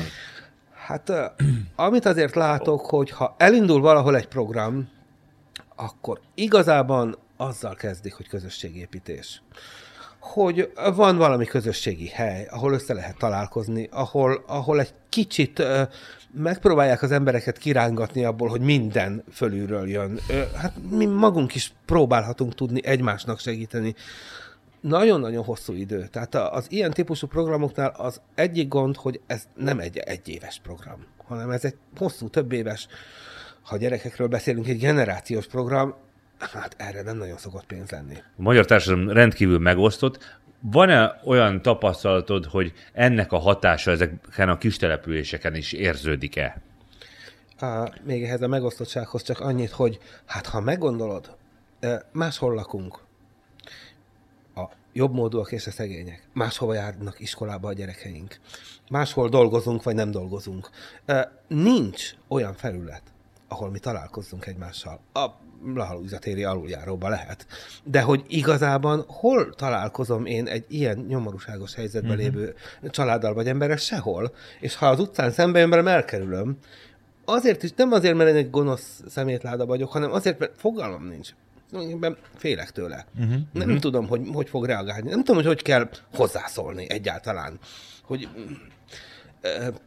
és e, ez az igazi baj, ez a fajta megosztottság, ez a fajta széttagoltság, ez a fajta szegregáltság, mert azért végül mégiscsak mindannyian ebben az országban élünk. Ha most másra nem gondolok, csak nyersen arra, hogy hát nekem az én adomból kell megfizetnem majd a, a börtönt, ahol őt lecsukják, az egészségügyrendszert, ahol őt valamennyire kezelik, az összes társadalmi problémát, hát ne, végül is nem tudjuk kikerülni ezt a dolgot. Tehát ez a megosztottság, ez egy, ez egy alap, alap kérdés ebben az egész szegénységügyben. Ez a, hogyan lehet ezen a dolgon segíteni? Amiről nekem tapasztalataim vannak, azok gyerekek és fiatalok elmegyünk egy településre, elindulott egy program. Elkezdünk ismerkedni a családokkal, elkezdünk ismerkedni a gyerekekkel, rettenetes a bizalmatlanság. Csupa rossz tapasztalata van ezeknek az embereknek. Ha ide kijött a védőnő, az csak gumikesztyűvel nyúlt hozzá a gyerekemhez. Mindig elmondják a diákjainknak, ha bementek, azonnal fertőtlenítstek. Hogy lehet így egy bizalmi kapcsolatot kiépíteni egy családdal, hogy azt közlöm veled, hogy te egy tetves izé vagy. Nagyon-nagyon nehéz. Ha van elég idő, ha van elég jó szakember, akkor ezt a, ezt a bizalmatlanságot föl lehet oldani, és éppen a gyerekeknél tulajdonképpen akkora égség van bennük. Tehát azt lehet látni, hogy bemegy az iskolába, kukorékol a pad tetején, nem tanulja meg a leckét, leköpi a tanítónénit, egy olyan világban, ahol neki az ellenségei vannak. És ha megjelenik egy egyházi, vagy egy civil szervezet, amelyik csinál egy tanodát, vagy egy gyerekházat, vagy, akkor egyszer csak szembesül azzal, hogy ezek az emberek, ezek, ezek nem bántanak. Ezek hm. komolyan vesznek. Elmegyünk a diákjainkkal, és a helyi szakemberek, a rendőrök, a védőnők elmondják, hogy hát, nehogy már kiküldjem oda a 18 éves kislányokat a telepre. Hát mi, a rendőrök is csak erősítéssel merünk oda kimenni. Hát lehet, hogy a rendőrök erősítéssel mernek kimenni, mert ők ellenségek. De mi nem vagyunk ellenségek, és ez ott azonnal kiderül. Tényleg 20 éve járunk a diákokkal, soha nem volt semmilyen atrocitás. Hm. Szóval meg kell nyerni az emberek bizalmát. E, e, ez, ez egy alapvető kulcs, és még egyszer mondom, a gyerekekkel, a fiatalokkal rengeteget lehet haladni. Egy, hát képzelj el egy ilyen teljesen kiéhezett ö, csoportot, aki mindentől meg van fosztva, és akkor egyszer csak kiderül, hogy, Hát az interneten nem csak pornó van, hanem megnézhetem a térképen, hogy hol lakik a szerelmem. Hogy el tudom ö, olvasni azt, amit egyébként soha nem tudnék elolvasni, hogyha valaki ebben segít engem, és valaki ebben támogat, és erről rengeteg jó élményem van. Ö, Egy településen csináltunk tanodát, egy borzasztó cigánytelepen. Ö, Az egész falu gyűlölte őket. Ö, Tényleg nagyon nehéz volt velük. Három vagy négy évig dolgoztunk ott, a gyerekek, akik a tanodába jártak, egyszer csak nem buktak meg, hanem osztályzatokat kaptak. Egyszer csak volt valami esély arra, hogy még az is lehet, hogy meg lesz a nyolc. Talán még tovább is tudnak menni. Hát elfogyott ugye a pályázati pénz, lehúztuk a rolót, és ezek a borzasztó emberek eljöttek hozzánk, hogy hát ők kifizetnék, csak maradjunk ott. Azt. Na most a, a, a, ezek persze ilyen mm, parabolisztikus sztorik, de hogy azt lehet látni, hogyha ha sikerül megnyerni egy közösségnek a bizalmát, ha ott van egy megfelelő szakember, és ha van erre elegendő idő, akkor ebből a borzalomból is tulajdonképpen van, vagy lehet kiút, és, és, és tényleg tudok jó történeteket erre, az egy nagyon nagy baj, hogy ha ennek vége van három vagy öt év múlva, akkor ott sokkal nagyobb lesz a rombolás. Szóval megmutattad a csillogó üveggyöngyöt, aztán Elbeszélt. viszlát, Mhm. És jön a designer drog. Igen. Egy településen egy filmrendező lejött, leköltözött két-három hónapra, csinált egy filmiskolát. Ezeknek a Roma filmiskola volt, erről is beszélgethetünk egyébként, hogy mennyire van etnikai színezete a szegénységnek. Ő éppen szegénységben élő, telepen élő roma gyerekekre célzott filmiskola. Filmeket néztek, a kezükbe adta a kamerát, három hónap volt talán, amíg ott volt, és a három hónap végére ez a csapat, már aki megmaradt belőle, tehát aki nem járt rendesen, aki nem csinálta, hát azok mondta, hogy nem, nem, nem, nem kell jönni a következő alkalomra. Egy négy-öt gyerek benne maradt, csináltak egy 10 perces filmet. A filmnek az a címe, hogy 10 év múlva egyébként rá tudtok keresni a, a neten is, egy nagyon, egy nagyon szép film. És elmondták a gyerekek a vágyaikat ebben a 10 perces filmben. Volt egy bemutató ott a faluba, senki nem jött el. A falu úgy tekintette, hogy persze, az én gyerekem, az nem mehetett el a vá- fővárosi filmrendezőhöz, a büdös lábú cigányok meg ott voltak. Tehát ott hm. egy ilyen teljes ellenállás volt. De hát ezek a fiatalok itt voltak Budapesten. Uránia, mozi, izé, öltöny, vörös szőnyeg. Hát ö, nagyon nehéz egy ilyet földolgozni. És Roló, ezzel véget ért. Megvan a film, és ott maradtak a nagy semmibe, és hát a filmben el lehet hallani, ő buszvezető szeretné lenni, meg Tehát ilyen, ilyen hatalmas vágyakat fogalmaztak meg. Ez tíz éve volt. A filmnek ugye az a címe, hogy tíz év múlva, és most idén nyáron a filmrendezővel visszamentünk, és elmentem az egyik fiatal emberhez, hogy hát itt van a, a rendező. Mondta, ő nem ér rá. Még csak találkozni se akart vele.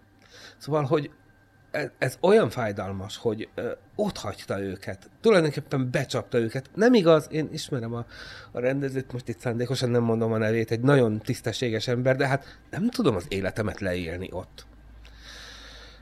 De ha nincs, nincs valaki, aki ezeken a településeken nem két évig, hanem ötig, tízig, tizenötig, húszig fogja ezeknek a gyerekeknek a kezét, és ha egy generáció egyszer kipörögne ebből a nyomorúságból, akkor a következő generációnak már könnyebb lenne, és nem megy.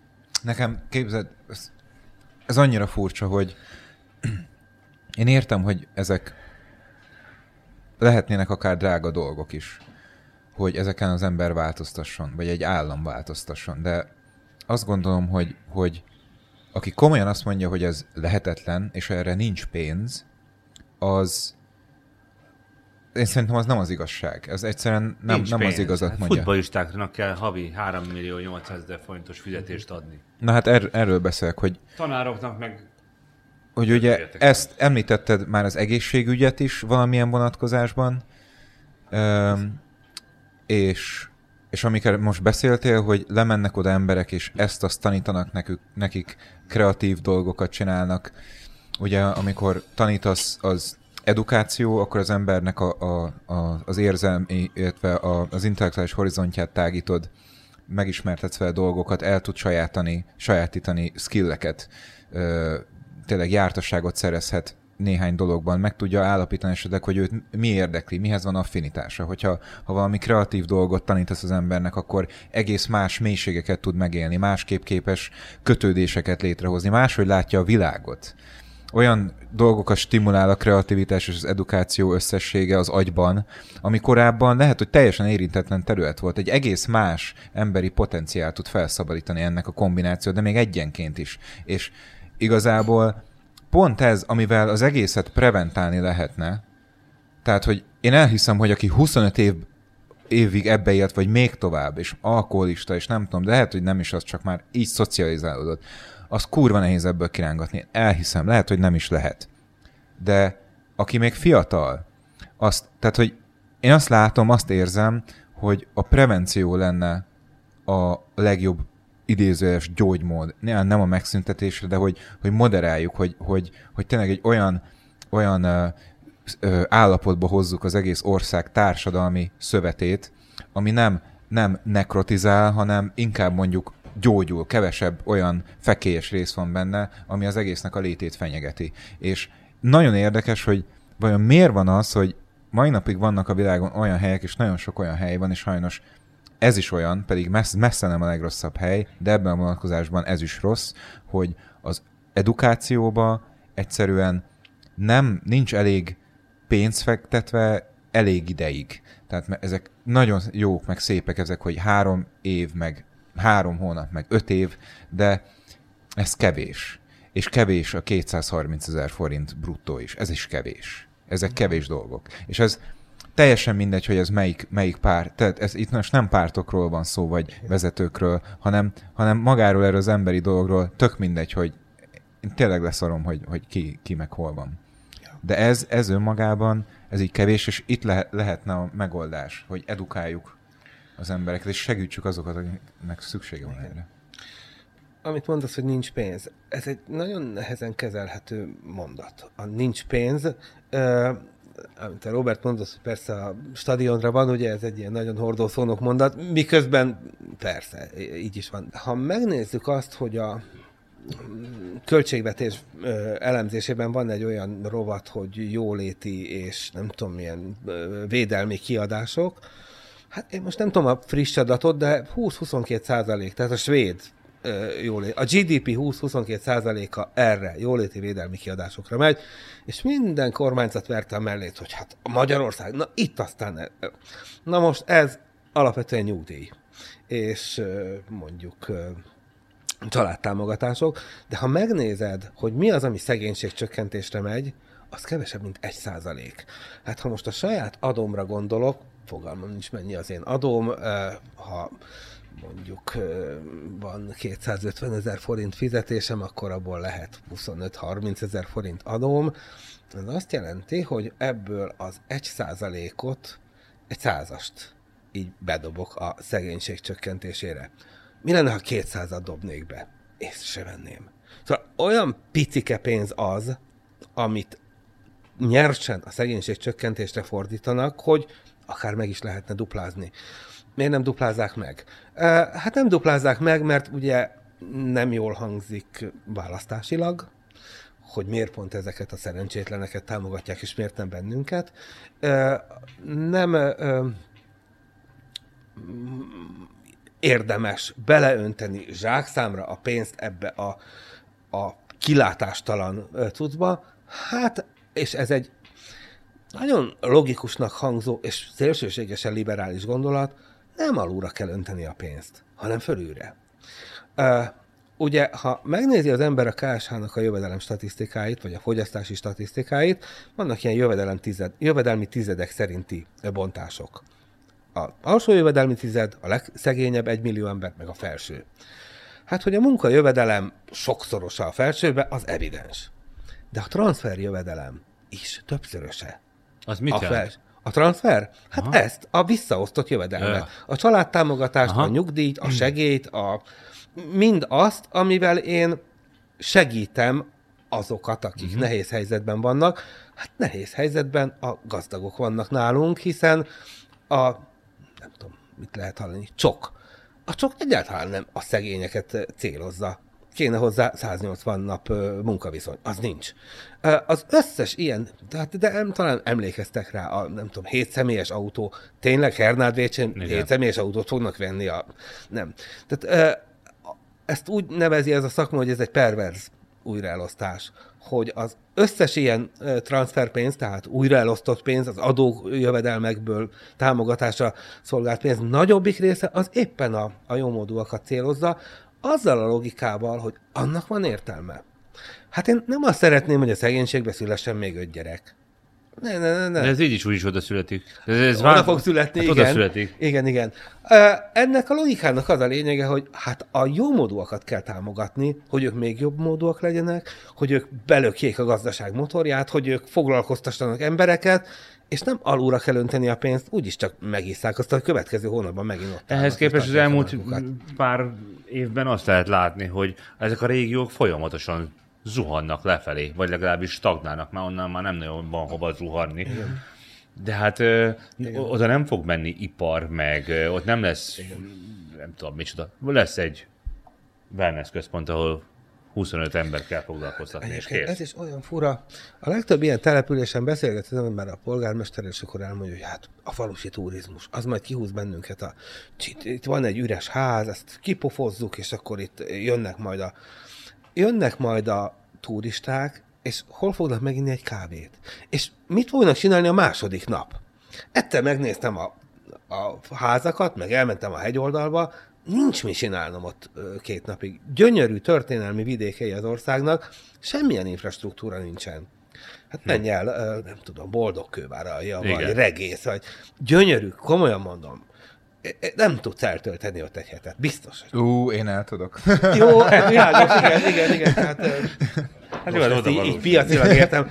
Igen, egy ilyen hippi, mint mi vagyunk, persze, majd ott elhempergünk a szénapadláson, és milyen jó lesz a várni a naplementét. Ja, ilyen van, de hát ahhoz, hogy ott turizmus legyen, hát oda pénzt kellene önteni, és az meg persze, hogy...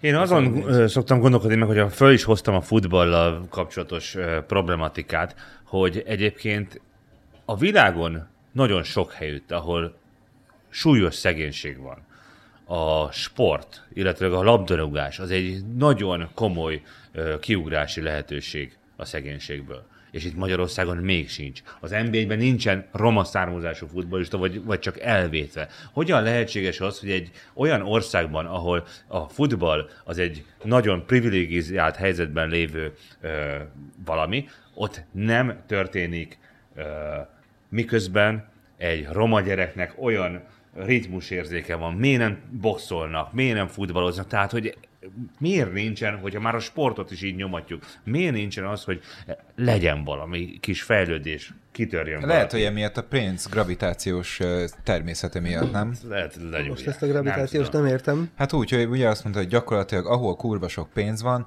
oda még több pénz Ja, ja, fog ja. gravitálni. Ö, ö, inkább az előző gondolathoz, hogy, hogy nincsenek szakemberek. Tehát azt látom, hogy elindul egy ilyen kis településen, valóban a futball, a box, a küzdősportok, ezek nagyon vonzóak, a, főleg a fiúknak. Lányoknak különben nem tudok sportot.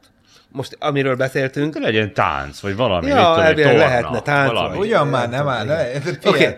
Olyan lányok mindent megcsinálnak, amit még. Oké, okay, ezt most megint ne egy ilyen, egy ilyen kulturális keretrendszerben értem, hogy, hogy az, az a karrierút, ami, ami mondjuk a focin vagy a boxon keresztül vezetne egy integráció felé, nem élsport, egy integráció felé, abban mégis sokkal több fiú lehetőséget látok, mint lány, és vannak, hát talán még emlékeztek, voltak ezek az éjszakai pingpong hmm. itt Budapesten. meg kosárkupák, meg igen, ilyenek. igen. Ja. De nagyon-nagyon szűk ö, körben, hiszen ehhez kellene egy ember, aki ott van, aki ért egy kicsit a gyerekekhez, aki ért a sporthoz, aki hajlandó beletenni az életét abba, hogy ott éveken keresztül csinálja az edzéseket, és ez a nagyon nagy baj.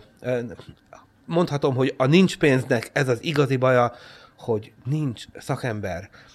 Dolgoztunk a Tokaj alján diákokkal, reprezentatív minta, az ugye úgy néz ki, hogy elkérem a jegyzőtől a faluban a névlistát, és így véletlenszerűen kiválasztom, hogy melyik az a 20 család, akit meglátogatunk. A jegyzők nem adják oda. Megy a cirkusz, oda kell adniuk, de hát eltelik két-három hét, mire odadják. De miért nem akarják odaadni? Mert hogy hát mi közön van hozzá, tudod? Ez a, ez a személyiségi jogok, meg adatvédelem azért ez így egyfelől tök rendben van, hogy most csak úgy nem adnak oda semmit, de ehhez éppen volna jogom. Na mindegy. Megy a húzakodás, és hát közben kell terveznem, hogy akkor melyik faluba, hány diák, hova fog menni.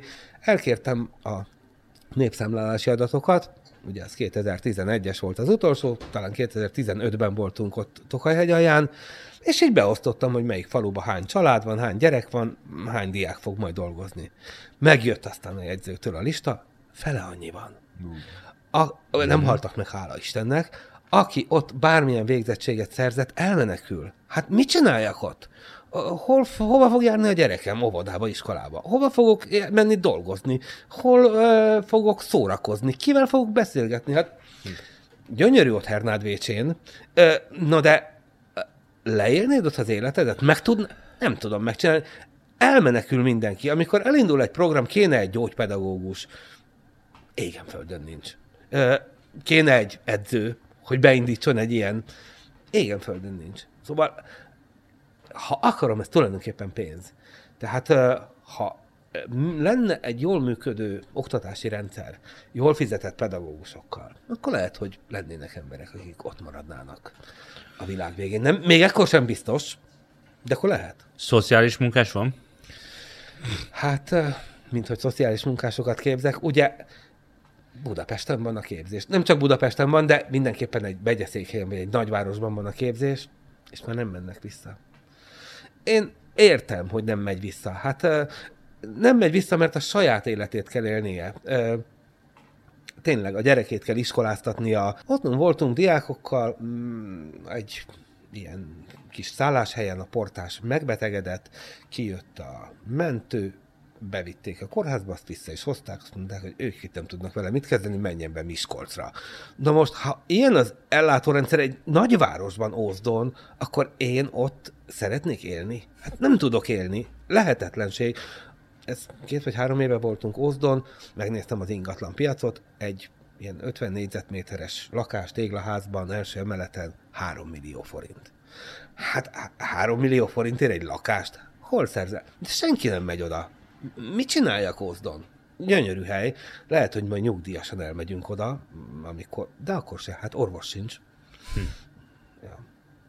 És ezért hogy lehet eljönni? 3 millió forint eladja a lakását, Hát eljönni abszolút nem lehet, igen. és akkor igen. az a 3 millió forinttal mit csinál? Uh-huh. Egy ö, év alatt Egy éves albérleti díj. Budapesten? Ja, ja, ja. Vagy egy, egy VIP, egy valami foci meccs. Hát igen. Igen. Azt meg akartam kérdezni, mert szóba hoztad még kicsit korábban, hogy hogy a, a szegénységnek az etnikai megoszlása. Igen, Van nálunk beszéltünk. ebben az országban valami tipikus tendencia ezt illetően? Vagy hogy néz ez ki? Mert statisztika. Igen. Igen.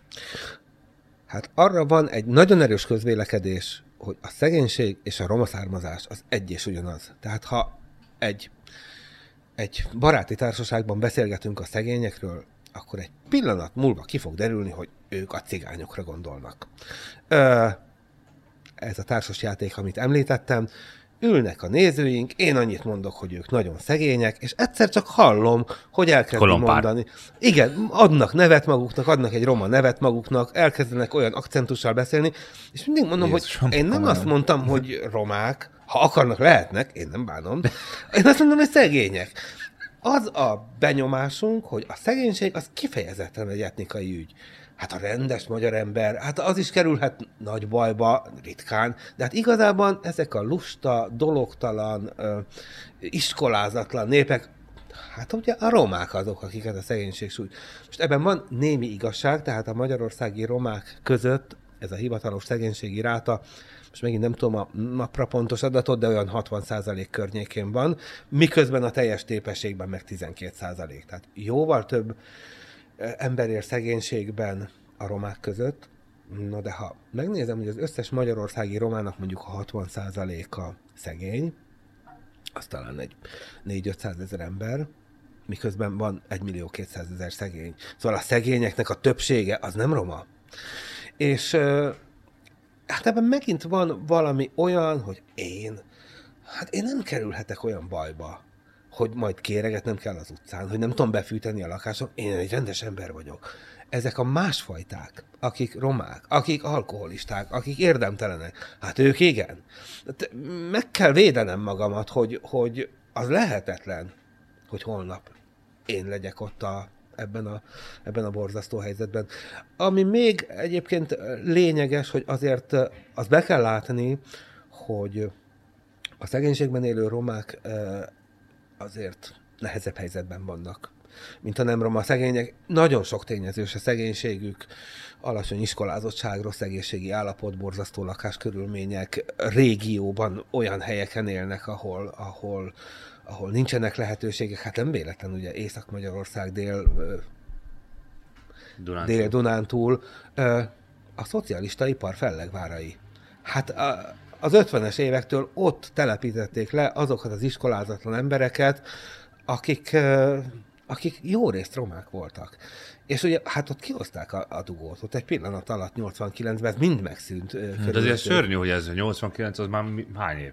Ja. Har- 31, igaz? Ja, igen, Sőt, 34. igen, igen, igen, igen, igen. Ki sem tudom számolni. De hát, hogy ez a, ennyi idő alatt nem történik bármiféle változás egy országban, egy, egy ilyen régiónak a, a fölfutastására semmiféle mm, program nincsen. Tehát mondjuk tényleg annyira gyönyörűséges az Ózd és környéke, vagy a mecsek, Komló, vagy mit tudom én, egyszerűen hagyni kell, hogy az, hogy elenyészen. Beszélgessünk a szociopoliról? Hát ez erre van kitalálva. Persze. Ugye csináltunk egy eredendően egy társasjátékot 2010 Annyit hagyd kérdezzek meg, Igen. mert ezt már mondtad, hogy ö, 2010 óta működik ez az. Igen. De hogy vendégek milyen társadalmi rétegből kerülnek ki? Az a szándékunk a szociopolival, hogy kifejezetten az elitet célozzuk meg. Az elit gimnáziumokba járunk, elmegyünk a nagy multicégekhez csapatépítő tréningre. Persze van, mindenféle közönségünk van, vannak meghirdetett színházi előadásunk, ahova bárki beülhet, de mi nem a hátrányos helyzetű csoportokat célozzuk meg. Ott szeretnénk megmutatni, hogy milyen keretek között él egy család, akinek ilyen kevés pénze van, aki egy ilyen kis településen él, akiknek erről nincsen semmilyen tapasztalat. Miért gondoljátok ez fontosnak? Azért gondoljuk fontosnak, mert amiről itt beszéltünk, és amit a Gergő is mondott, hogy, hogy ez az alapreakciónk. Végigmegyünk itt az úton, szembe jön egy ilyen rosszul öltözött, pláne roma fiatalember, hát jobb inkább kikerülni. El fogja lopni a telefonomat, agyoncsap, nem tudom, belém köt. Ezt gondoljuk általában, hiszen nincs semmilyen valóságos tapasztalatunk. Vagy ha van, akkor negatív tapasztalatok Vagy ha van, akkor negatívban. És ö, igazában ö, ezzel a társasjátékkal, vagy ezzel a színdarabbal mi nem próbáljuk azt elmondani, hogy szeretni kell a szegényeket, vagy a romákat, vagy meg kell őket érteni, hanem csak annyi történik, hogy ö, a mi játékosainkat, akik tehát még egyszer mondom, jómódúak, átlagos helyzetűek, belelökjük ebbe a szituációba. Ez egy érzékenyítés. Igen. És az a tapasztalatunk most már, nem tudom, lassan tizedik éve, hogy, hogy ez a virtuális tapasztalat, ez nagyon erős tud lenni. Abszolút az van a fejemben, hogy úgyis eliszták a pénzüket. Oké, okay, akkor most megkapod az összes pénzt, amit ez a család megkap, ne idd el. És próbáld meg megvenni a gyereknek a cipőjét. Meg próbáld meg befizetni a villanyszámlát. És kiderül, hogy nem megy. Ö, ezek mindent ellopnak. Van egy jelenet, ahol fölajánljuk, hogy el lehet lopni a csatorna fedelet. Az öltönyös urak úgy lopják, mint a cukrot. Hát hogy ne? Ők ne lopnák. Ja, Nézd meg, Igen. nyakendőbe vagy? igen. Szóval, hogy azért tartom fontosnak a dolgot, mert hogy van egy meglehetősen erős sztereotíp nézetünk a szegénységről, a romákról, a, erről az egész borzalmas nyomorúságról, miközben igazában semmilyen valóságos tapasztalatunk nincs. Ez a színdarab, vagy ez a társasjáték sem valóságos, ez egy virtuális tapasztalat, de azt látom, hogy időnként van, hogy visszamegyünk egy iskolába, vagy így és két-három év után is elmondják, hogy e- erre emlékeznek. Valami, amihez most már végre tudom kötni, hogy mi az, hogy uzsorás. miért is megyek el a szerencsejátékhoz. Tegnap egy, egy keresztény közösséggel játszottunk, nagyon rossz helyzetben volt egy család, elkezdtük ott őket fűteni, hogy hát lehetne a játékgéppel csinálni egy kis pénzt. És hallottam, hogy mondják az ott ülők, ez az ördögműve, izé, ne. És öt perc múlva az összes pénzüket elszettük. Tehát, hogy, hogy át kell élni azt az élményt, szerintem fontos, hogy átéljük azt az élményt, hogy irracionális, buta, rossz lépéseket tesznek meg a szegények, mert ez a túlélés kulcsa. Ők én be fogom fizetni a csekket, hogy ne büntessenek meg. Ők addig, amíg nincs nagy baj, biztos, hogy nem fizetik be. Én biztos, hogy nem megyek az uzsoráshoz. Ő azonnal ott van. Szóval ezek, ezek rosszak, de akkor, amikor nincs forrásom, ennél racionálisabb nincs. És azt átélni, Bocs, csak annyi jutott eszembe, hogy meg ráadásul ez azt föltételezi, hogy nem látnak tovább a holnapnál. Tehát nagyon rövid távú ö, stratégiáik vannak. Abszolút. És ez egy nagyon lényeges dolog. Mondhatjuk, hogy buták. Most itt tényleg nem akarok belemenni egy ilyen fajelméleti problematikába, hogy a szegények buták és a buták szegények. Ez nem butaság, hanem ez a lehetőségeimhez való hozzáigazítása az életemnek. Hát, hogyha én nem tehetem meg azt, hogy a jövő évre gondoljak, mert lehet, hogy holnap meghalok, Ja. akkor a holnapra fogok gondolni. Ez olyan érdekes, tudod, mi jutott eszembe, mint hogy, hogy szokták mondani azt, hogy a, hogy a, a nagyon-nagyon pici dolgok azok már-már úgy viselkednek, mint a legnagyobb dolgok, és hogy ez, hogy a mára gondol, a legszegényebb ember, ez sokszor annyira jellemző a leggazdagabbakra is, hogy úgy viselkednek, mint hogyha nem lenne holnap. De tényleg, tíz év, meg húsz év, hát akkor máshogy kéne viselkednie. a szegénységgel kapcsolatos általános nézet, hogy hát miért nem ültet oda egy krumplit a kertjébe? Tényleg nem ültet. Végig mész a faluba, kertes házak, sehol nincs, egy, egy hagyma sincs bedugva a földbe. És akkor megkérdeztem egy asszonyt, hogy hát nem kéne itt valamit elültetni. Ah, nekem nincs arra időm, hogy ez megdőljön. Nem arra, hát van ideje, hiszen nincs munkája. Arra nincs ideje, hogy most elültetem a krumplit. Ja. Ö, azt locsolni kell, a növényvédő, és majd három hónap múlva lesz belőle krumpli. Uh-huh. Hát három hónapra nem tervezünk. Uh-huh. Én olvastam egy olyan cikket a Szociopoliról, amikor, hát, ha jól értettem, akkor arról volt szó, hogy, hogy, hogy egy, egy bizonyos, vagy néhány falunak a, a vezetőségét és a szegény lakosokat is leültettetek játszani. Egy csapatba. Jól értettem, hogy erről volt, Volt szó? ilyen? És a- arról mondnál néhány szót, hogy akkor miért? Mert ugye azt gondolnánk, hogy hogyha ott vannak ilyen sikeres, öltönyös emberek, akik mondjuk úgy le, lehet, hogy amúgy is, de azt tudom, biztos, hogy ők az elit ö, oldal vagy réteg, és akkor nekik kéne együtt dolgozni azokkal, akiknek az élete romokban hever, és nem tudják kifizetni a számlát, akkor hogy működött ez a kémia? Igen.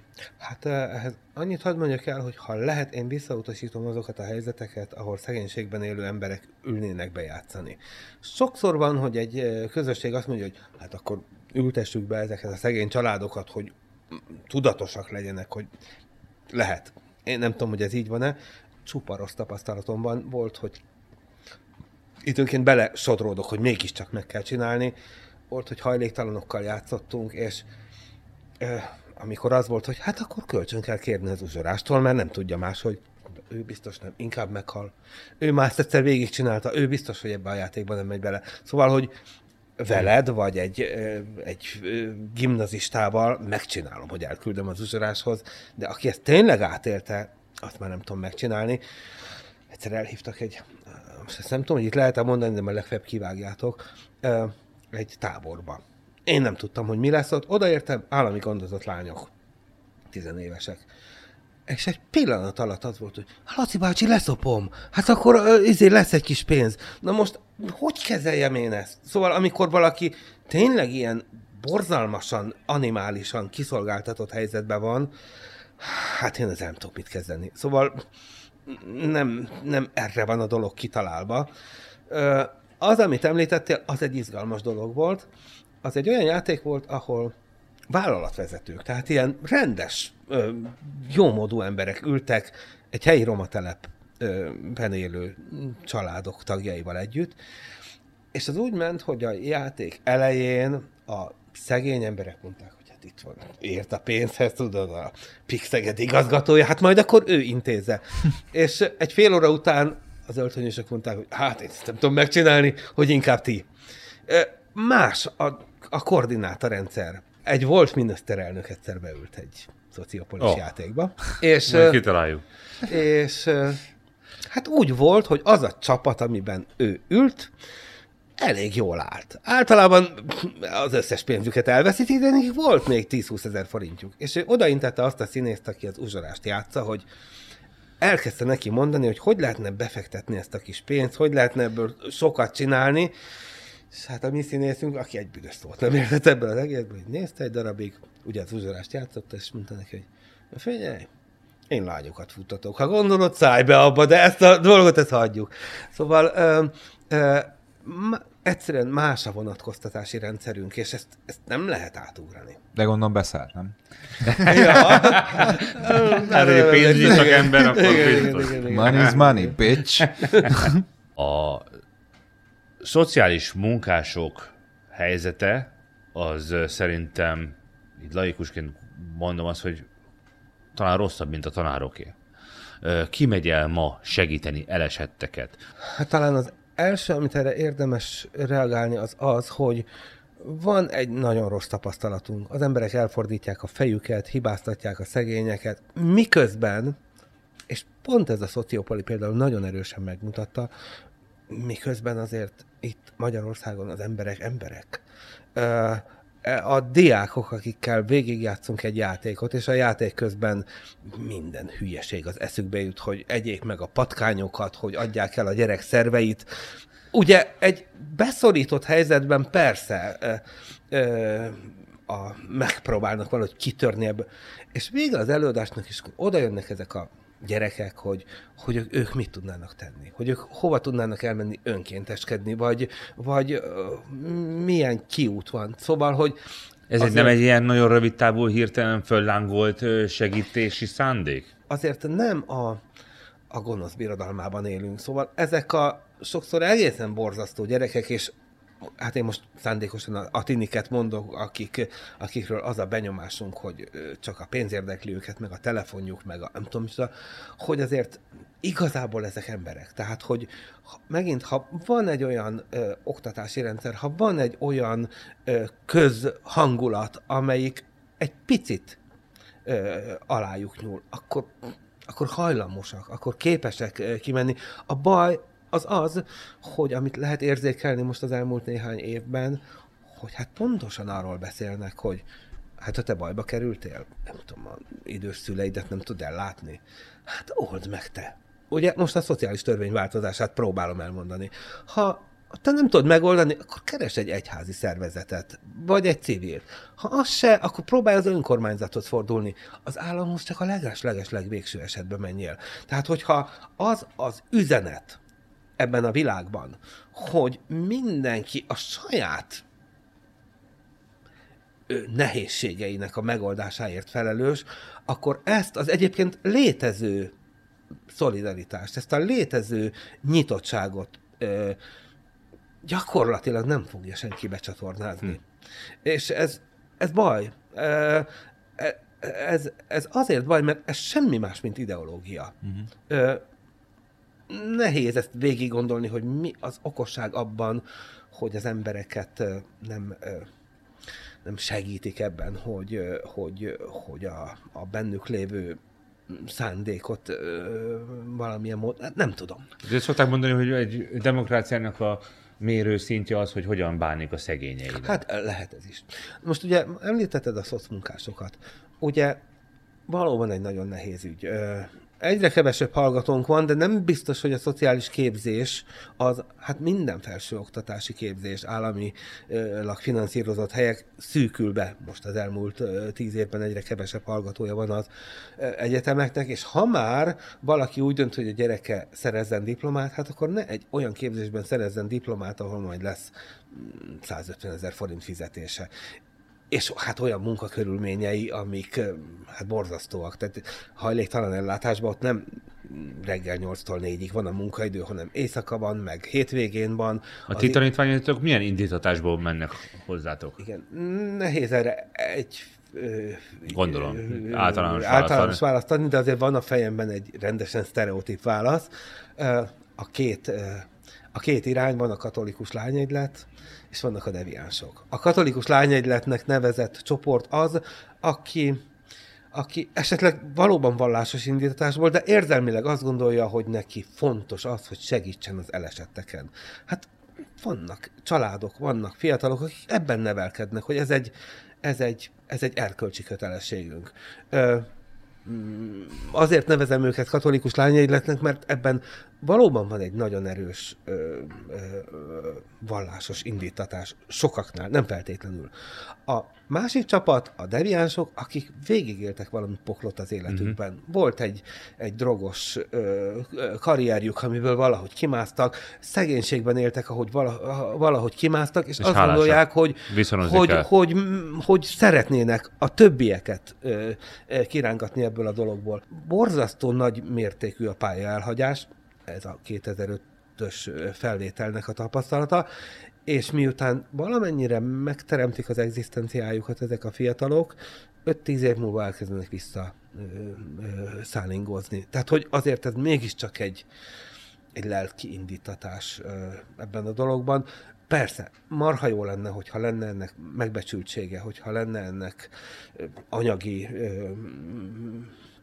biztonsága ennek a szakmának, de mégiscsak úgy látom, hogy ez egy, ez egy érzelmi vagy ideológiai döntés nagyon sokaknál. Val- valóban úgy, ahogy mondod, még a, a most sokat emlegetett pedagógusoknál is egy sokkal nehezebb keretrendszerben, sokkal kisebb megbecsüléssel dolgozó szakma ez. Ugye egyetemi képzés, diplomát kapnak, és én tényleg azt gondolom, hogy ez egy komoly szakma, Hát az is vagy tíz éve volt, amikor az akadémia akkori elnöke elmondta, hogy hát azért az mégiscsak túlzás, hogy már a szociális munkásoknak is diplomája van, akik majd az ágytálat fogják kihurcolni a idős nénik ö, ö, alól. Szóval, Már hogy... nem ő az elnök, ugye? Már nem ő az, Jó. az akadémiának az elnöke. Szóval, hogy ö, ö, ez az, ez az egész ö, karitatív, szociális, azt mondhatnánk, hogy egy keresztény konzervatív gondolat, hát ez nincs benne a mostani ö, hatalomnak a, az érzrendszerében. Ez érdekes, Érdekes. mert amúgy ugye... Hát tehát, hogy ez van kiírva a táblára. Ez egy keresztény Ez konzervatív. van kiírva a táblára, igen. Itt volt nálunk a Budapest Bike Mafiának a vezetője, és arról beszélgettünk, hogy hogyan jött az ő életében az az indítatás, hogy segítsen, és mi az, ami miatt kitart a mai napig ez, ez, a, ez a tetrekészség benne, és az volt az egyik legfőbb válasz talán. Annyira jó érzéssel tölti el a, a segítés, hogy az minden anyagi ö, jólétnél, vagy, vagy, vagy tehát érted, hogy minél több pénzt kereshetne, de ő neki ez nagyon kielégítő. Nem él nagy lábon, albérletben él, de nagyon szereti azt, amit csinál. És én azt gondolom, hogyha le, legalább pont úgy vezettem fel a műsort, hogy a, az emberi jóléthez kell egy minimális anyagi biztonság. Hogyha ezt meg tudnánk teremteni ebben az országban azok számára, akik szociális munkásként dolgoznak, akkor az nagyon-nagyon sokat segítene nem csak rajtuk, hanem azokon, akiken ők segítenek. Igen, igen, és még visszacsatolva, ezt az elején uh, uh, hoztad fel, hogy a boldogság és a pénz, és erről az jutott az eszembe akkor, hogy hát beszélgetek a nagymamával, akinek alacsony a nyugdíja, és mindig elmondja, hogy ó, vett egy lottószervényt, és akkor majd ennyit fog nyerni, meg annyit fog nyerni, és egyszer nekiálltam, hogy próbáljuk meg elkölteni. Megkapta az egy milliárd forintot. Hát nem tudja elkölteni. Minden gyerekemnek legyen lakása. Ö, utazzunk el valahova. Hát érted, tartunk 30 milliónál. És utána? Szóval, hogy ö, ez, a, amit mondasz, hogy a vágyainkhoz, ha nincs meg az a minimális keresztrendszer, hogy biztonságban érezzem magam, hogy legyen ennivalóm, hogy tudjam a gyerekemet iskoláztatni, hogy el tudjak menni orvoshoz, az baj. De hogy egy idő után, hát most nem mindegy, hogy 1 millió, vagy 5 millió, vagy 50 millió. Mit csinálok 50 millió forinttal? Most ez éppen nem egy akkora pénz, már sajnos. Igen. E, e, nagyon fura e, akusztika ez, de szerintem ezzel is indítottál, hogy, hogy nem növeli meg a boldogságot a dolog. Viszont az, attól meg rettegnek azok, akiknél már ö, tényleg szignifikáns tőke és azáltal hatalom is van, hogy azt elvesztik. Úgyhogy igazából lehetséges, hogy ha minél több van belőle, igazán lehet, hogy annál szarabb lesz az életed, mert egyszerűen félsz, hogy elveszted, Nagyon nem? sok esetben szerintem ez megfigyelhető. Hányszor van olyan, hogy megnyerik a lottót, és azt mondják, hogy, Ja. hogy ö, olyan rosszul még soha az életükben, hova rajtsem el, mire költsek, megbízhatok-e benne, egy egész szorongás halmazt kapott a nyakába. Igen. Ez egy izgalmas sztori, és erről nagyon sok leírás van, hogy ezek a lottónyertesek hogyan teszik tönkre a saját életüket. Tehát a ritka kevés, mármint ritka jó sztori, nem? Aminek Igen, igen, igen, tényleg, igen, hogy jó igen. konstruktív kimenetele van, nagyon érdekes. Szerintem próbáljuk meg mi meg azt, hogy egy ilyen jó közép szinten próbálunk élni. Legyen meg mindenünk, ne kelljen nélkülöznünk, legyen sörünk és italunk. És Vagy hogy érezzük aki jól nagyon nyomaszt, hogy kurva sok pénze van, én azon úgy tudok segíteni, Ja, hogy ja, ja. én Hogy vigyázok rá. igen, a- megadod a Nem, számot. adjanak ide egy Ja, kis ja, ja. minden segít podcastra, hogy tudjunk Vas Lászlóhoz hasonló emberekkel itt minél többet diskurálni. Szuper. Fantasztikus élmény volt, hogy itt voltál, és én, én őszintén bízom benne egyébként. Nem is tudom, hogy mit lehet ilyenkor remélni, de azt hiszem, hogy, hogy függetlenül attól, hogy, hogy mi az, ami felettünk történik, ahhoz, hogy bármiben olyan változás álljon be, ami tényleg időtálló, és ne Isten egy kicsit hosszabb életű, mint, mint ami megírattatik mindig felülről, szerintem ahhoz az emberek többségének, az átlagembernek kéne egy kicsit valahogy empatikusabban, vagy nem akarok, most tényleg nem akarok banálisan vagy naívul hangzani, de úgy gondolom, hogy, hogy az, hogy nem tud valaki, hogy egy átlagos emberként nem tudsz tenni, nem kell semmit a nyakadba venned, nem kell egyedül valamit a nyakadba venned, de a saját részedet igenis tedd már hozzá. Én is, meg te is, meg mindenki. És szerintem ez nem egy embertelen, nem egy elvárhatatlan dolog. És attól, hogyha ha az ember tényleg uh, ami, ami tőle elvárható, vagy ami, ami neki nem, nem egy egetverő dolog, azt, azt hozzáteszi ehhez és bármi egyébhez, vagy nagy Isten mindenhez, akkor a saját élete is jobb lesz, mert egyszerűen jobban fogod érezni magad azáltal, hogyha a környezeted jobban érzi magát, szerintem. Igen, a bike mafiás történet is ezt. Igen, nincs, nincs, ebben nincs veszteni valód. Ja. Ne, nem lehetetlen dolog van elvárva, hanem csak valami, valami emberi. Mert mindannyian azok vagyunk. Nem? Laci, köszönjük, hogy itt voltál. Nagyon Jó szépen veletek, köszönjük. Köszönöm a meghívást. Hát nektek pedig köszönjük, hogy meghallgattátok a Minden Segít legújabb adását. Hallgassátok a következőt is, ezt pedig osszátok meg, Léci. És vigyázzatok magatokra, szeressétek egymást, És gyerekek. segítsetek másokon. Így van. Csá! Sziasztok!